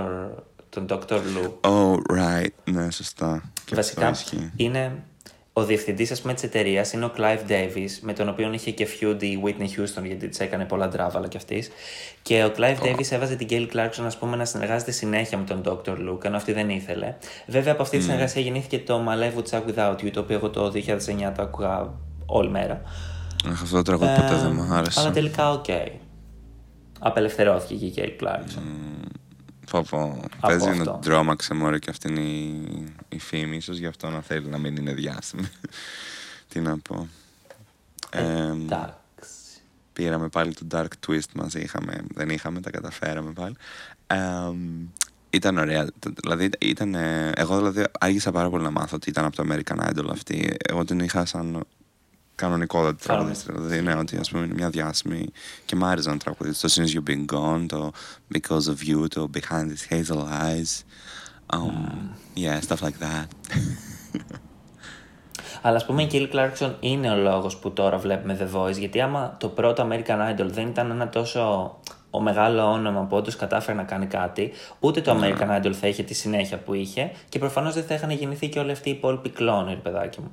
Ισχύει, Υπάρχει κανένας άλλος που να βγει κέρδισε τα American Idol και μετά να γίνει γνωστός; Η Carrie Underwood. Αλήθεια, αυτή κέρδισε American Idol. Ναι. Ε, Δεν το κέρδισε, αλλά έγινε διάσημος ο Adam Lambert. Oh, alright.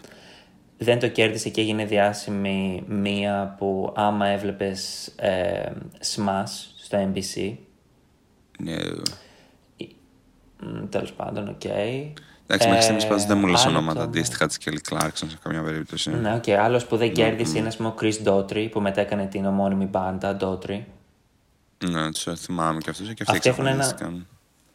Ναι, αλλά αυτοί έχουν πολύ... Ε, ναι, εξαφανίστηκαν, εντάξει, οκ. Κάποτε έκαναν επιτυχία. Ε, ναι, αυτά και όπως και ο Ε, One Republic π.χ. Είναι- Γενικά, δηλαδή, άμα κοιτάξεις λίγο πίσω τα charts, βλέπεις πάρα πολλά. Και η One ονόματα Republic που- είναι... Α, sorry, Τι; πες, πες. Όχι, λέω ότι Νόμιζα αυτό να εννοούσες ότι είναι από κοιτάξεις- το American Idol. Όχι, όχι, απλά τώρα σκέφτομαι αυτό πάλι. Ότι υπάρχουν πάρα πολλά ονόματα που εξαφανίστηκαν και υπήρχε μια περίοδος που ήταν πραγματικά πολύ μεγάλη και νόμιζα ότι θα κρατούσαν, ξέρω εγώ, αυτό. Όπως και οι chain smokers που ανέφερες πριν, π.χ. ας πούμε. Δεν μπορείς να είσαι σίγουρος ε, καθόλου πραγματικά. Πάντως οι One Republic έκαναν επιτυχία μια φορά το 2014 απρόσμενα με ένα τραγούδι, κάτι με Money λεγότανε. Έπαιζε συνέχεια. Counting Stars. Ναι, μπράβο. Όχι με λεφτά. Counting stars. Όχι, έλεγε κάτι για λεφτά όμως. Ναι. We won't be counting dollars, we'll be counting stars. Κάτι τέτοιο. Α, ωραία. Ναι, εντάξει, ρε παιδί μου, οκ. Α, η Carly Rae Jepsen. Α, ναι, αυτή είναι από το Κανε... Καναδέζικο. Ναι, και ο Owl City. Α, δεν ξέρω αν κέρδισε. Anyway, ναι, όχι, Ναι. τώρα εγώ λέω πάλι Το για θέμα, ας χαμένους. πούμε- Ναι. Α, α πάντως η Carly Rae Jepsen όντως είχε, κερδί... νομίζω- είχε κερδίσει, ήταν δεύτερη, runner-up στο Καναδέζικο American Idol. Τώρα μου ήρθε μια άκρη φλασιά η Jessie J που είχε πάει σε ένα κινέζικο talent show. Αλλά το είχε, Αλήθεια. κάνει, το είχε κάνει αφού ήταν διάσημη. Εντάξει, αλλά αυτά τα. Κάτσε, τι εννοείς, σαν κριτής; Όχι, σαν διαγωνιζόμενη. Μήπως έχουμε πάλι το πρόβλημα με το κινέζικο ή ιαπωνέζικο, γιατί στην Ιαπωνία έχουν πολύ τρελά α, TV shows, ας πούμε, που όντως θα μπορούσε να ισχύει το ότι μια πασίγνωστη superstar πηγαίνει να διαγωνιστεί. Νομίζω ήταν Κίνα, αλλά. α, μπορεί και να, τώρα να μπερδεύομαι, ναι. Αλλά ε, θυμάμαι ότι. Ναι, Chinese Singing Competition τώρα που το γκουγκλάρω. Νομίζω κινέζικο ήταν αυτό, ναι. Ε, Εκτός αν έχουν κάνει λάθος και όλοι αυτοί που δώσαν τίτλο στα βίντεο. Μμ, μπορεί. Αλλά τόσο πάντων είχα κουφαθεί γιατί ήταν ήδη διάσημη. Ξέρω εγώ αυτό ήταν το 18, το 17, κάπου τότε έγινε. Δηλαδή, ξέρεις, μετά από το Bang Bang, μετά από όλα αυτά. Και Αυτή πήγε- κι αν έχει εκπέσει. Αυτή νομίζω απελπισία σκέτη είναι. Εγώ πάντως το δίσκο που έβγαλε μετά τον πρώτο της δίσκο, τον άκουγα, έχει και ένα ωραίο τραγούδι που λέγεται Sexy Lady. Ποιος ήταν αυτός ο δίσκος, το Sweet Talker.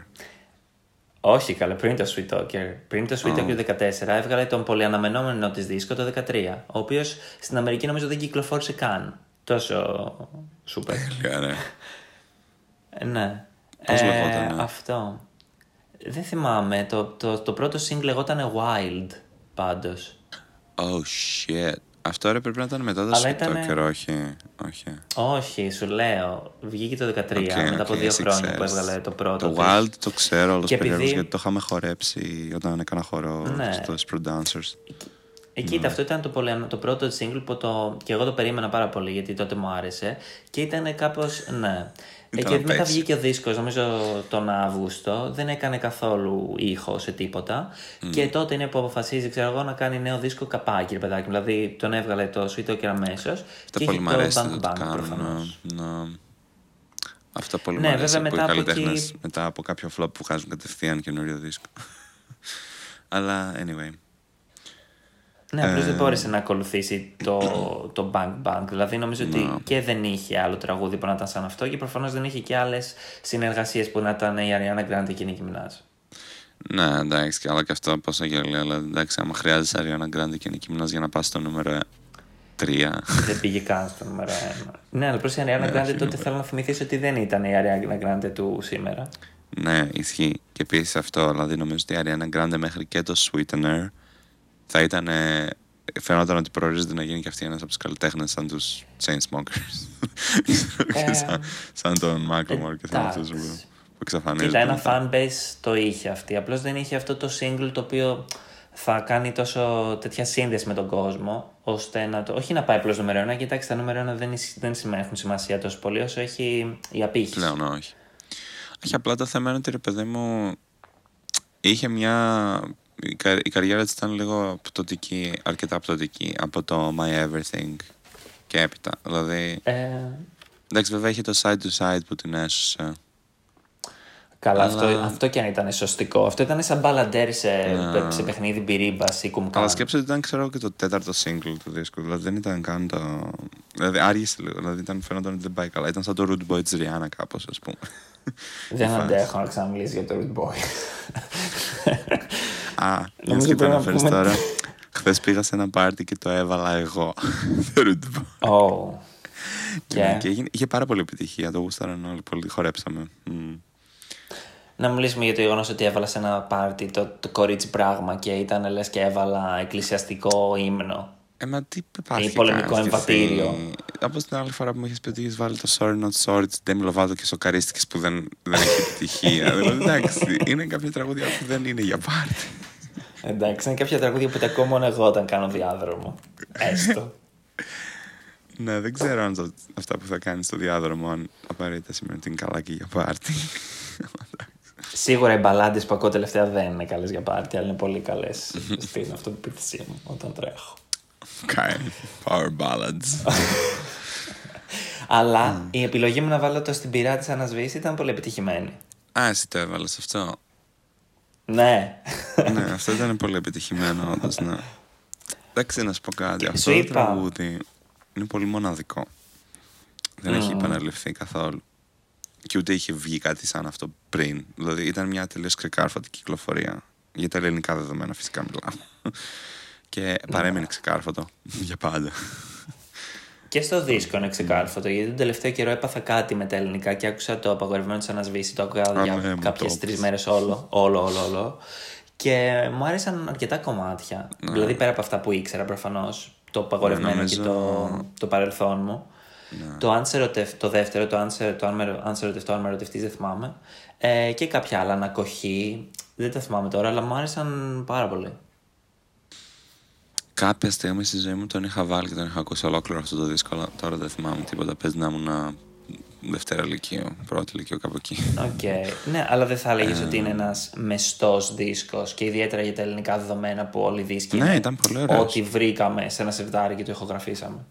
Ήταν πολύ ωραίος και ήταν ο πρώτος δίσκος που δεν ήταν καθόλου με τον Καρβέλα. Καμία συνεργασία με τον Καρβέλα. Μμμ. Ενώ σε όλου του άλλου, και ο μοναδικός της βασικά ίσως. Σε όλου του άλλου μετά ήταν ξανά με τον Καρβέλα. Ε, αλλά ναι, επίσης θυμάμαι είχε Πρέπει πει να στη τον συνέντευξη αφήσεις. ότι το Στην Πυρά ήταν το τελευταίο τραγούδι που προσθέθηκε στο δίσκο. Ήταν πολύ τελευταία στιγμή.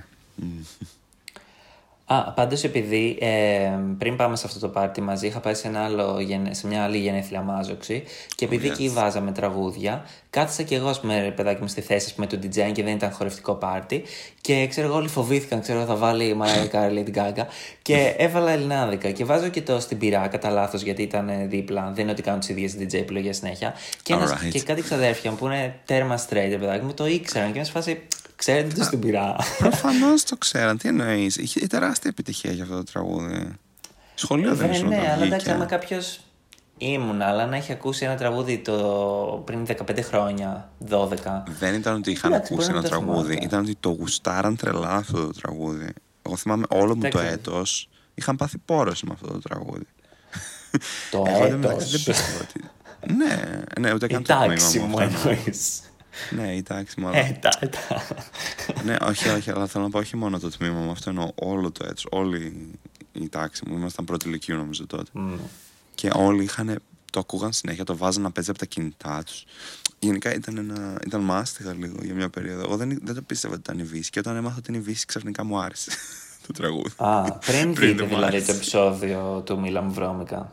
Ε, ναι, αυτό είχε βγει στο τέλος της σχολικής χρονιάς. Αυτό ήταν, ξέρω εγώ, λίγο πριν το καλοκαίρι είχε βγει εκείνο το επεισόδιο. Ναι, ήταν τελευταίο νομίζω. ναι, το φινάλε πρέπει να ήταν βασικά, ναι. Ναι, και ήταν τόσο flop Σειράς. σαν επεισόδιο. Εντάξει, κοίτα, βασικά πάντα η Κοντοβά που το έγραψε το Μελομβρώμικα είναι και η στιχουργός του στην Ω, πυρά. ναι, ναι, είναι πολύ φίλε Ναι. Ναι, είναι γαμάτι η Εμένα- Κοντοβά, νομίζω την πάω. Εμένα μου αρέσει Anyway. αυτή η Μαρία, νομίζω, η Μαρία Κωνσταντάκη που έπαιζε και στο Μιλαμβρώμικα. Δυστυχώς δεν παίζεις σε ωραίε σειρές στην τηλεόραση. Ε, Η κοπέλα που Ποια ήταν, ας έπαιζε; πούμε, κάτι με τη, με τη μύτη της, κάτι έκανε που είχε θέλει πολλούς Α, η Αστερόπη. Α, ωραία, Αστερόπη. Αυτή η ηθοποιός μου αρέσει πάρα πολύ. Στην εντεύξη δηλαδή μου αρέσει, αλλά δεν βρίσκω καμία σειρά της στην ελληνική τηλεόραση που να με εμπνέει να κάτσω να τη δω, δυστυχώς. Δεν την έχω δει σε τίποτα άλλο. Τι άλλο έκανα. Έπαιζε σε... Εγώ τώρα γιατί τα ξέρω όλα αυτά. Έπαιζε σε μια σειρά με τη Μαρία Σολομού που λεγόταν Μάνα εξ ουρανού. την οποία την έγραφε ο δημιουργός των singles. Πραγματικά, ε, κάτι για τέτοιε πληροφορίε δεν ήθελα να τις βγάλω το μυαλό μου. Πάντως, ε, όντως το μιλά μου βρώμικα. Πέρα από τον. ε, αυτόν τον. Πώς τον λέγανε, δεν θυμάμαι καν. Αυτός που ήταν στο, και στη εσωτερική μου, ο Παναγιώτης. ναι, ναι, ναι. Κανένας άλλος δεν τον έχω δει πουθενά άλλου. Από Τι τη λες, σειρά. καλέ; Αυτός φέτος ήταν Πουθενά, στο κανένα. Survivor. Ο Σπαλιάρας. τυπάς, ο παντρεμένος. Όχι ο Σπαλιάρας. Και αυτός στο Survivor. Ο άλλος, ο Μπρουτάλ. Ποιος Μπρουτάλ, καλά, είχε Μπρουτάλ στο Μίλα μου βρώμικα. Ο σύζυγος της ε, άλλης κυρίας. Ήταν ένα ζευγάρι. Χα. Κάτσε τώρα λες για το Μίλα μου βρώμικα. Καλέ, ναι. Α, ε, καλά δεν ήταν Μπρουτάλ. Τίποτα δεν ήταν. Ήταν αγαθούλης, Ε, μπε, δεν μπεμπάκος ήταν μπρουτάλ, ήταν. λέει. Είχε. Ε, Οκ, συγγνώμη κιόλας, αλλά το 2008 όποιος είχε μουστάκι δεν ήταν γκέι παιδάκι που είναι alternative και συχνάζει στο Y. Ήταν άντρας, άντρας. Άντε. Ναι, ούτε καν ο ρόλος. Έχεις δει το Μίλα μου βρώμικα. Όχι, έχω δει το τελευταίο επεισόδιο από τη Κα- όχι, δεν ήταν καθόλου μπρουτάλ. το ξέρω ότι η εμφάνισή του ήταν τέτοια, αλλά ήταν ένας τελείως αγαθούλης άντρας, ο οποίος υπερλάτρευε τη γυναίκα του, ξέρω εγώ, και ήταν τελείως. Οκ, δεν μπορώ εντάξει. χωρίς εσένα να δώσω μου Έχεις οδηγίες δίκιο. γιατί δεν μπορώ να καταφέρω τίποτα μόνος μου. Τέτοια ήταν η φάση. του. Α. ναι. Οκ, sorry. ναι. Έχω, δει- είχα δει νομίζω το πρώτο επεισόδιο στην πρεμιέρα μέσα στη εβδομάδας. Μμ. Και μετά είχα δει το τελευταίο. Ε, δεν μου άρεσε και πολύ γιατί αυτή η Μυρτώ Κοντοβά έχει μια περίεργη γραφή. Δεν μου άρεσαν ούτε τα υπέροχα πλάσματα που είναι δικιά της σειρά στον Α πιο πριν. Αυτό δεν Δεν το το έβλεπα θυμάμαι ποτέ. καλά. Ε, όχι, εμένα μου άρεσε. Ή- Ήταν πάρα πολύ καμένη η σειρά. Ήταν και αυτή έτσι ένα ξεκάρφατο πράγμα. Όπως και το στην πυρά της σβήσει, έτσι και το Μίλα μου Βρώμικα ήταν κάτι που έγινε μια φορά, δεν επαναλήφθηκε ποτέ, ούτε είχε προηγηθεί. και απλά είναι Βασικά αυτό εκείνη, μόνο του. Εκείνη τη σεζόν το Μέγκα έπαιζε κάποιος alternative γιατί είχε και το Μιλαμβρώμικα, είχε και. Α, όχι, λα, κάνω λάθος. Περίμενα. Ναι, είχε και το Μιλαμβρώμικα και τα άγρια παιδιά. που ήταν, ας πούμε, μια νεανική σειρά που εμένα με συνάρπαζε προσωπικά. Oh god, δεν μπορώ με τα άγρια παιδιά. Τέλος και οι πάντων. δύο βέβαια πήγανε άπατες, οπότε. Ο κόσμος προτίμησε να δει τον Πέτρο Φιλιππίδη ως Λάκη Γλυκούλη. Ε, να τα φάει τώρα ο κόσμος που μου θέλει να έχει γλυκούλι, μην ξεράσει. Ε, πραγματικά, να πούμε λίγο για αυτό το θέμα. Ο- όλοι έχουν φαγωθεί ότι δεν θα έχουμε πια επαναλήψει με τις σειρές του Πέτρου Φιλιππίδη. Εν τω μεταξύ, η μόνη σειρά του Πέτρου Φιλιππίδη, η οποία βλέπετε, είναι το 50-50. Εγώ προσωπικά γελάω πάρα πολύ. Αλλά λένε όλοι για σειρές, σειρές, σειρές και είναι μόνο μία σειρά. Μία. Ε, πώς ρε εσύ, είχε πολλές, όχι. Ναι, ρε, είχε πολλές. Σου λέω τώρα, δηλαδή θα κάτσεις να δεις μία σειρά που είναι με τον Τάσο Χαλκιά και είναι ουσιαστικά το remake το ελληνικό του. Ας Αυτό, αυτό που έπαιζε με τα διδυμάκια. Πώς Θύμισέ λέγεται. μου, Full ποιος είναι ο House. Τάσος Χαλκιάς; Ο Τάσος Χαλκιάς, ποιος είναι ο Τάσος Χαλκιάς; Είναι ο υδραυλικός από μια σειρά του Μέγκα που λέγονταν Love Story.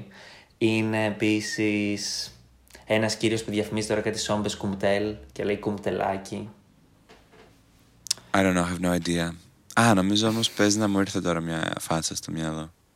Ναι, τέλος Anyway. πάντων έπαιζε με αυτόν στο, ελληνικό, στο remake του Full House, ελληνικό remake. Δεν ήξερα καν ότι Έκαναν- γίνεται τέτοιο πράγμα. Σε ποιο κανάλι παίζονταν αυτό; Ε, στο Mega το 93. Α, ξέρω. μιλάμε για τόσο παλιά. Δεν, Τέλος κάτσες και- πάντων, απλώς δεν έχει σειρές ο Φιλιππίδης που να μπορούν να προβληθούν σε επανάληψη και να κάνουν ένα τηλεθέαση. Οπότε όλο ο Ναι, Ντόλι μόνο γίνεται το για 50-50 ίσως, ναι. Ε, οκ. Εν τω μεταξύ... Τώρα πάλι θέλω να μιλήσω για τον Μπουλά. Α, ναι, πες, μίλα για το πουλά. Με Αυτός ενδιαφέρει. στα τελευταία του, επειδή τον περιμένανε γενικά, ρε παιδί μου, έκανε συνέχεια μαζόξει σπίτι του με φίλους του και συναδέλφους, ξέρω εγώ. Και η άλλη, η μελαχρινή που έκανε το μαράκι στο 50-50, σε μια συνέντευξη Ναι. της είχε πει ότι στα τελευταία του αυτός ήθελε λέει να πάρει μια κάμερα και να κάνει ένα ντοκιμαντέρ έτσι στις αυτές τις μαζόξεις που γίνονταν σπίτι του για να εκθέσει όλη τη βιομηχανία. Αλλά το έλεγες στα αστεία. Τι δεν- γινόταν δηλαδή; Δεν ξέρω. Α. Δεν ξέρω. Α, Ε, όχι, ρε, εσύ. Νομίζω ότι. Το έλεγε ο όμως Σάκης σε Μπουλάς φάση ήταν. ότι- Νομίζω Ναι. ήταν τέλειος άνθρωπος βασικά. Μωρέ, καλούλης και εγώ νομίζω ήταν. Εντάξει, δε- δε- το ότι αυτός ήθελε να εκθέσει τη βιομηχανία δεν σημαίνει απαραίτητο ότι συμμετείχε σε αυτά τα πράγματα που γίνονταν. Απλά Καλά, ότι νομίζω- ήξερε τι γίνεται, ρε παιδί μου, αυτή την έννοια. Ότι ήξερε τις βρώμες. Νομίζω ότι ήταν. ε, Εννοούσε να δείτε τους αγαπημένους, ας πούμε, ηθοποιούς και τραγουδιστές με μια διαφορετική ματιά. Δεν νομίζω ότι είχε αυτή Μπορεί. την έννοια του να εκθέσει. Μπορεί, αλλά αυτή όταν, το κακοποιητικές, πες, παραβιαστικές αυτή συμπεριφορές. όταν το πες στη συνέντευξη φάνηκε και λίγο σαν να ήθελε να συμβεί. Δηλαδή αυτή όταν τον έφερε στη συνέντευξη ήταν λίγο σε φάση Α. σαν ότι. Ε, ξέρεις, και τα έλεγε, έλεγε ρε παιδί μου αυτό. Α, μια κάμερα να είχαμε τώρα να τους εκθέσουμε όλους, ξέρω εγώ, να τους ξεμπροστιάσουμε όλους, ρε παιδί μου αυτό. Αυτό το έλεγε όμως πολύ σοβαρά, δηλαδή δεν το έλεγε σαν χιούμορ. Αυτό το έλεγε κάπως σαν ότι. Ίσως. Μακάρι να το έχει κάνει αυτό στις τελευταίες στιγμές, ρε παιδί μου, κάπως έτσι. Ε, έτσι το, το εξέλαβα εγώ τουλάχιστον τώρα, δεν ξέρω. Πάντως, Μπορεί όμως και να εγώ ήταν που όμως βλέπω αυτό. συνεντεύξεις ε, φίλων του. Α πούμε, ο Ζουγανέλης κάθε φορά που μιλάει για τον Μπουλά είναι έτοιμος να πλαντάξει το κλάμα. Δεν, δεν μπορεί. Καλά, και εγώ τον πήγαινα Ε, πάρα πολύ τον πουλά γενικά. Και εγώ είχα ταραχτεί από το θάνατό Ναι. του γενικά. Δεν το είχα πάρει πολύ ελαφρά την Και καρδιά. επειδή βλέπω και μια πρώην ας πούμε, σχέση του, η Αλεξάνδρα Ούστα, που, είναι, που ήταν πολύ μικρή, αυτή έπαιζε την κόρη του Πάνου Μιχαλόπουλου στο Η ώρα η καλή, άμα έβλεπες. Ε, και αυτή πάντα μιλάει. Ωραία, με ναι. μεγάλη Αυτή κάτι στη γλυκή σχέση και είπες αυτό. είχε με τον πουλά. Ήταν γκόμενος γκόμενο. Α, ήταν. Α, ήταν. Ναι, οκ, οκ. Right. ναι, αλλά είχαν τεράστια διαφορά ηλικίας βέβαια. Ε, μάλλον. Και αυτή τώρα έχει παντρευτεί, δεν ξέρω, τέλος πάντων έχει παιδί με κάποιον άλλον άνθρωπο. Αλλά πάντοτε αναφέρεται σε αυτόν και μιλάει έτσι με μεγάλη γλυκύτητα. Όχι και με τον πολύ Δημήτρη κρυφά. Βλάχο. Όχι, στη σειρά τα είχαμε τον Δημήτρη Βλάχο. Ε, Σε όλες τις σειρές τα είχαν με τον Δημήτρη Βλάχο. Αχ, εγώ να τα είχα με τον Δημήτρη Βλάχο σε Ω όλες Θεέ τις μου σειρές σταμάτα. Παναγία. μου. Δεν τον μπορώ αυτόν τον άνθρωπο. Εντάξει, προφανώς έχει Βλάκα. τρελή κορμάρα, αλλά μου φαίνεται τόσο Εντάξει. σπαστική η φάτσα του και τόσο. Δεν ξέρω, μου φαίνεται πολύ σπαστικός άνθρωπος. Όχι, ρε. Λοιπόν, εγώ τον έβλεπα προφανώς στο Η ώρα η καλή, που ήταν αντικειμενικά ένα χάλια σειρά. Παίζει να έχει να κάνει με το ότι ήταν αγκούρι σαν ηθοποιός βασικά. Νομίζω ίσως γι' αυτό να μου τη πάει απίστευτα. Γιατί δεν έχει καμία ερμηνευτική Μπορεί. ικανότητα. Ναι. Πάντως, Ναι. οι λατρεμένοι μου γείτονες που μου άρεσαν σαν 12χρονο και το γεγονός ότι έπαιζε και ο Βλάχος και έβγαζε συνέχεια την μπλούζα του για να μπει στην πισίνα που είχαν Ναι. πάρει η Άβα Γαλνοπούλη με τον Κώστα Κόκλα. Πρώτα Ε, όμως έπαιζε μου στην ώρα άρεσε την πάρα καλή, πολύ. όχι στους γείτονες. Ναι, ναι. Και Στην ώρα εκεί την καλή, ναι. Είχα Μέχρι εκνευριστεί εκεί. απίστευτα γι' αυτό. Α, και γι' αυτό μάλλον μπορεί να με εκνευρίζει ο Δημήτρης Βλάχος. Γιατί στην πρώτη σεζόν δεν έπαιζε. Και η- Ναι, όχι. αυτή η κόρη του πρωταγωνιστή τα είχε με ένα άλλο παιδί, έναν. Δεν θυμάμαι πώς τον λέγανε. Αλλά εγώ τον πήγαινα Ναι, πάρα έναν πολύ αυτό το χλεχλέ. χαρακτήρα, γιατί την έβλεπα την πρώτη σεζόν γενικά. Και μ' άρεσε πάρα πολύ η σχέση Μ' που είχαν αρέσει. αυτοί οι δύο. Μ' αρέσει που μιλάμε για το Η ώρα η καλή. ναι, αλλά δεν, δεν ξέρω πώ φτάσαμε εκεί. Και είμαστε επίσης και στα 70 Το οποίο λεπτά. στην αρχή. στην αρχή η Μπέση Μάλφα ήταν κάπως σαν η Μαρία η άσχημη. Το θυμάσαι; και μετά έκανε το glow up. Νομίζω το και θυμάμαι. ήταν ναι. ε, Oh god. άξια στην αγωνίστρια της αδερφής της. Εν τω μεταξύ, τι κατάπλοκη υποτίθεται είχε αυτή η σειρά και για ποιο λόγο Ε. έγινε ό,τι να είναι μετά στις επόμενες σεζόν. Δηλαδή, απλά ένας, ένα κουλουβάχατο ήταν. Το θέμα είναι όταν έφυγε η Μπέση Μάλφα και η Ζέτα Δούκα που Ε, έγινε. ναι, αυτό δηλαδή έσχος. πώς έγινε Την τρίτη αυτό το σεζόν. πράγμα, ας πούμε. Πώς το άφησαν να γίνει, ας πούμε, με παραγωγή. Θα σου πω. Θα σου πω ακριβώς τι έγινε. Η Μπέση Μάλφα πήγε να πρωταγωνιστήσει σε μια σειρά στον Α, που τότε ο Άς- ο Α δεν ήταν γνωστός για τις σειρές του, επειδή είχε πάει και ο Σκεδαρέση, που είναι ο σύζυγός του Α, οκ, ναι. στην κανονική ζωή. Μμμ. Και είχαν πάει να παίξουν εκεί. Και η Ζέτα Δούκα είχε επίσης φύγει και πάει να παίξει σε μια σειρά με τον. Ε, πες το να, με τον παπά από το καφέ της Χαράς, που τώρα παίζει στον ήλιο. I have no idea, δεν, βλέπω, δεν έβλεπα καφέ της χαράς. Τέλος πάντων, αυτή η σειρά είχε το ιδιαίτερο για την ελληνική πραγματικότητα, το είχε gender swap. Δηλαδή η Ζέτα Ω. Δούκα έκανε, ήταν λες και είχε μπει στο σώμα του άλλου. όχι, κάτσε ρε, εσύ έπαιζε ο Καραμίχος. Έπαιζες σε αυτό. Α, μπράβο, Το Καραμίχος, Πλάκα αυτός, με αυτός κάνεις. ήταν παπάς από το καφέ Πλάκα της μου Χαράς. κάνεις, κάπως έτσι Λοιπόν, λέγονταν η σειρά. ναι, αυτό. Okay, ναι. Αυτός έπαιζε στο Που καφέ της επίσης- χαράς. Ναι, έκανε τον παπά. Σοβαρά. Ε, τώρα, το γιο του παπάς. Έπαιζε ο sorry. Καραμίχος στο Το καφέ γιο της του χαράς. παπάς. Αυτό δεν το ήξερα. Ναι, για λίγα Ωραίος επεισόδια ο έκανε τον Καραμίχος. επαναστάτη. Α από πούμε, την αυτός είναι Ιταλία. ένας ωραίος άντρας. Αυτός μου αρέσει. Τέλος πάντων. Τότε. Ας πούμε, ναι, τότε προφανώς ναι. για τότε λέει. Δηλαδή, από Δημήτρη Βλάχο ξεκάθαρα θα διάλεγα αυτό. Τέλος πάντων. Για Καλά. συνέχεια. Ναι. Ο- ε, Τώρα επιβεβαιώνεις τον τίτλο Gay Wrongs. λοιπόν. Ε, δεν, θε- δεν ξέρω που θα να συνεχίσω. Απλώς έφυγαν οι δύο πρωταγωνίστρες που εμένα μου άρεσαν και μετά η σειρά έχασε και το story της. Ναι. Και έβαλε δύο νέες πρωταγωνίστρες, ξέρω εγώ.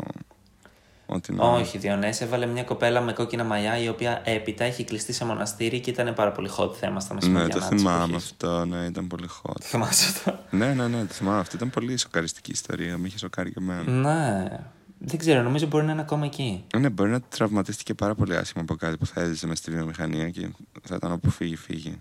Γενικά δεν μου άρεσε πολύ. Δηλαδή, όταν το άκουσα, με είχε φρικάρει λιγάκι.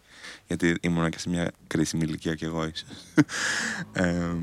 anyway, αλλά εμ, εγώ αυτό που θέλω να πω για την ώρα την καλή ήταν αυτό ότι ήταν μια απέσια σειρά, απαράδεκτη. Δηλαδή, συνεργάτη που ήταν έσχος. Και δηλαδή, είχαν φάει όλη την πρώτη σεζόν σε αυτό το love story με την κόρη του πρωταγωνιστή αυτό και το άλλο το παιδί, ας πούμε, που κάπως Ναι. δεν τους άφηναν να είναι μαζί και αυτοί όμως ήθελαν να είναι μαζί. Και μετά στη δεύτερη σεζόν, απλά και μόνο μάλλον επειδή θέλαν να χώσουν τον Δημήτρη Βλάχο. Έτσι, για την τηλεθέαση. Έκαναν το love story της πρώτης σεζόν που ήταν τόσο φλέγον και τόσο σημαντικό να πεθάνει μέσα σε δύο επεισόδια, χωρίς λόγο. και απλά να χωθεί ο άλλος και ξαφνικά οι άλλοι να είναι full ερωτευμένοι μαζί του, ξέρω εγώ. Πώς να με τον μισήσεις μετά αυτόν τον άνθρωπο, Γιατί προφανώς ξέρεις ότι για συμφέροντα μπήκε. Δηλαδή, προφανώς αυτός θα έχει κάποιο κονέ και θα το χώσαν στη σειρά, ας πούμε, κάτι τέτοιο. Η, η, Τέλος πάντων. η πλάκα είναι ότι ενίσχυσαν τόσο το story του χαρακτήρα που τον έκανα, ας πούμε, νόθο παιδί του πατέρα Α, ναι. της ε, Μπέσης Μάλφα και της Ναι. Ετοδούκα. Ήταν δηλαδή ο τεροθαλή αδερφός τους. Ναι, σωστά, πω πω. Δηλαδή Ό,τι δεν να δεν είναι. τους αρκούσε να είναι μόνο αγκόμενο τη κόρη του Μιχαλόπουλου. Οχ, Έπρεπε να Θεέ κάνει και μου. αυτό. Ε, και ναι, μετά ήταν και στους λατρεμένου γείτονες. Α, και ας πούμε στη δεύτερη σεζόν λατρεμένοι γείτονες τον αντικατέστησαν. Αυτό δεν ξέρω γιατί Δεν το- έγινε. Αλλά Δεν τον αντικατέστησαν. Στη δεύτερη, στη δεύτερη σεζόν έφυγε ο σεναριογράφος των λατρεμένων μου γειτόνων, που ήταν επίσης ο σεναριογράφος της Ώρας Καλής, και είπαν οι ηθοποιοί που είχαν πάει λόγω αυτού, δηλαδή το ζευγάρι των γειτόνων που ήταν ας πούμε ήδη πλούσιοι και η Παπαθεοδόρου, η Θεοπούλα από το, από 50 από το παραπέντε και ο Δημήτρης Βλάχος έφυγαν ε, και η πήγαν, Θεοπούλα ε, ξανά παίζει όμως. και έπαιξαν σε- όχι, έφυγε και αυτή. Μόνιμα. Και μετά αυτός ο σεναγωγράφο ναι, των λατρεμένων μου γειτόνων έκανε μια άλλη σειρά στον Αντένα που έκανε κάτι με το ταξί. Που πήγε άπατη. Όπως Οκ. πήγε άπατη και η δεύτερη σεζόν των λατρεμένων γειτόνων με την προσθήκη δυστυχώς της πολύ αγαπημένης Ράνιας Σχίζας και του. Ναι. Ε, Πώς λέγεται ο, ο- η δικιά μας. Ποιον λες καλά. Δεν ξέρω. τον υπηρέτη από την Νταντά. Αυτός. Α, δεν ξέρω, ναι, τέλος πάντων Αχ. φαλακρός. Ναι. Ε, Αχ, δεν το πιστεύω. No, Αλλά anyway, anyway, history είναι αυτό. εγώ αυτό που θέλω να πω είναι ότι ο Θεοχάρης Ιωαννίδης ήταν καλός ηθοποιός συν την ωραία εμφάνισή του. Οπότε αυτό να το συμπάθησα πολύ περισσότερο. αυτό. Ναι, αλλά λες ήταν, ενώ εξακολουθεί να παίζει σε όλες τις σειρές του Ανδρέα Γεωργίου. Δεν τον έχω δει ξανά Κάτι μπορεί να πουθενά. λέει για τη σχέση μεταξύ αυτών των δύο, βέβαια. Δεν ξέρω, δεν τον έχω ξαναδεί σε τίποτα Πόσο άλλο. κακός οπότε- είμαι στο σημερινό podcast. Ναι, εσύ γιατί ξέρεις τόσο καλά ρε γαμώ την ελληνική τηλεόραση, Παναγία μου; Ε, Πραγματικά είναι και αυτό κάποια. Ε, μπορούμε να κάνουμε ένα podcast για τις ελληνικές σειρές, βασικά. Αυτό που Νομίζω καταλαβαίνω. το αυτή τη κάναμε στιγμή. σήμερα. Ε, όχι, δάμα, έλεγα, μίλησα μόνο για την ώρα την καλή. Ναι, εντάξει, θα μου πεις, όπως επίσης δεν κάναμε και για τη Μαντόνα, έτσι δεν κάναμε και τις ελληνικές σειρές. Σωστά. Εννοείται. Ε, Προφανώς δεν κάναμε για τη Μαντόνα. Ωραία, χαίρομαι. Ε, Χρήστος Σιμαρδάνη το λένε και δεν τον γκούγκλαρα καν, απλώς μου, μου ήρθε. ποιος είναι αυτός; Και δυστυχώς έχει απεβιώσει. Ποιος είναι αυτός, καλέ, ποιον λες Ο τώρα; Χρήστος Μαρδάνης είναι ο Butler από την Ταντά που έπαιζε και στη δεύτερη σεζόν του Λατρεμένου Α, Γειτόνων. και πέθανε όντως, πω πω, οκ. Ο Χ- Ναι. Ναι, Πότε; και παλιά έκανε, έκανε και τα πρόμο του Μέγκα. Ε, δεν ξέρω. Το 16. Μάλιστα. Οκ. Ζωή σε Ναι. εμάς. Ωραία, αυτά λοιπόν. Αυτά λοιπόν. Ωραίο κλείσιμο, τέλειο.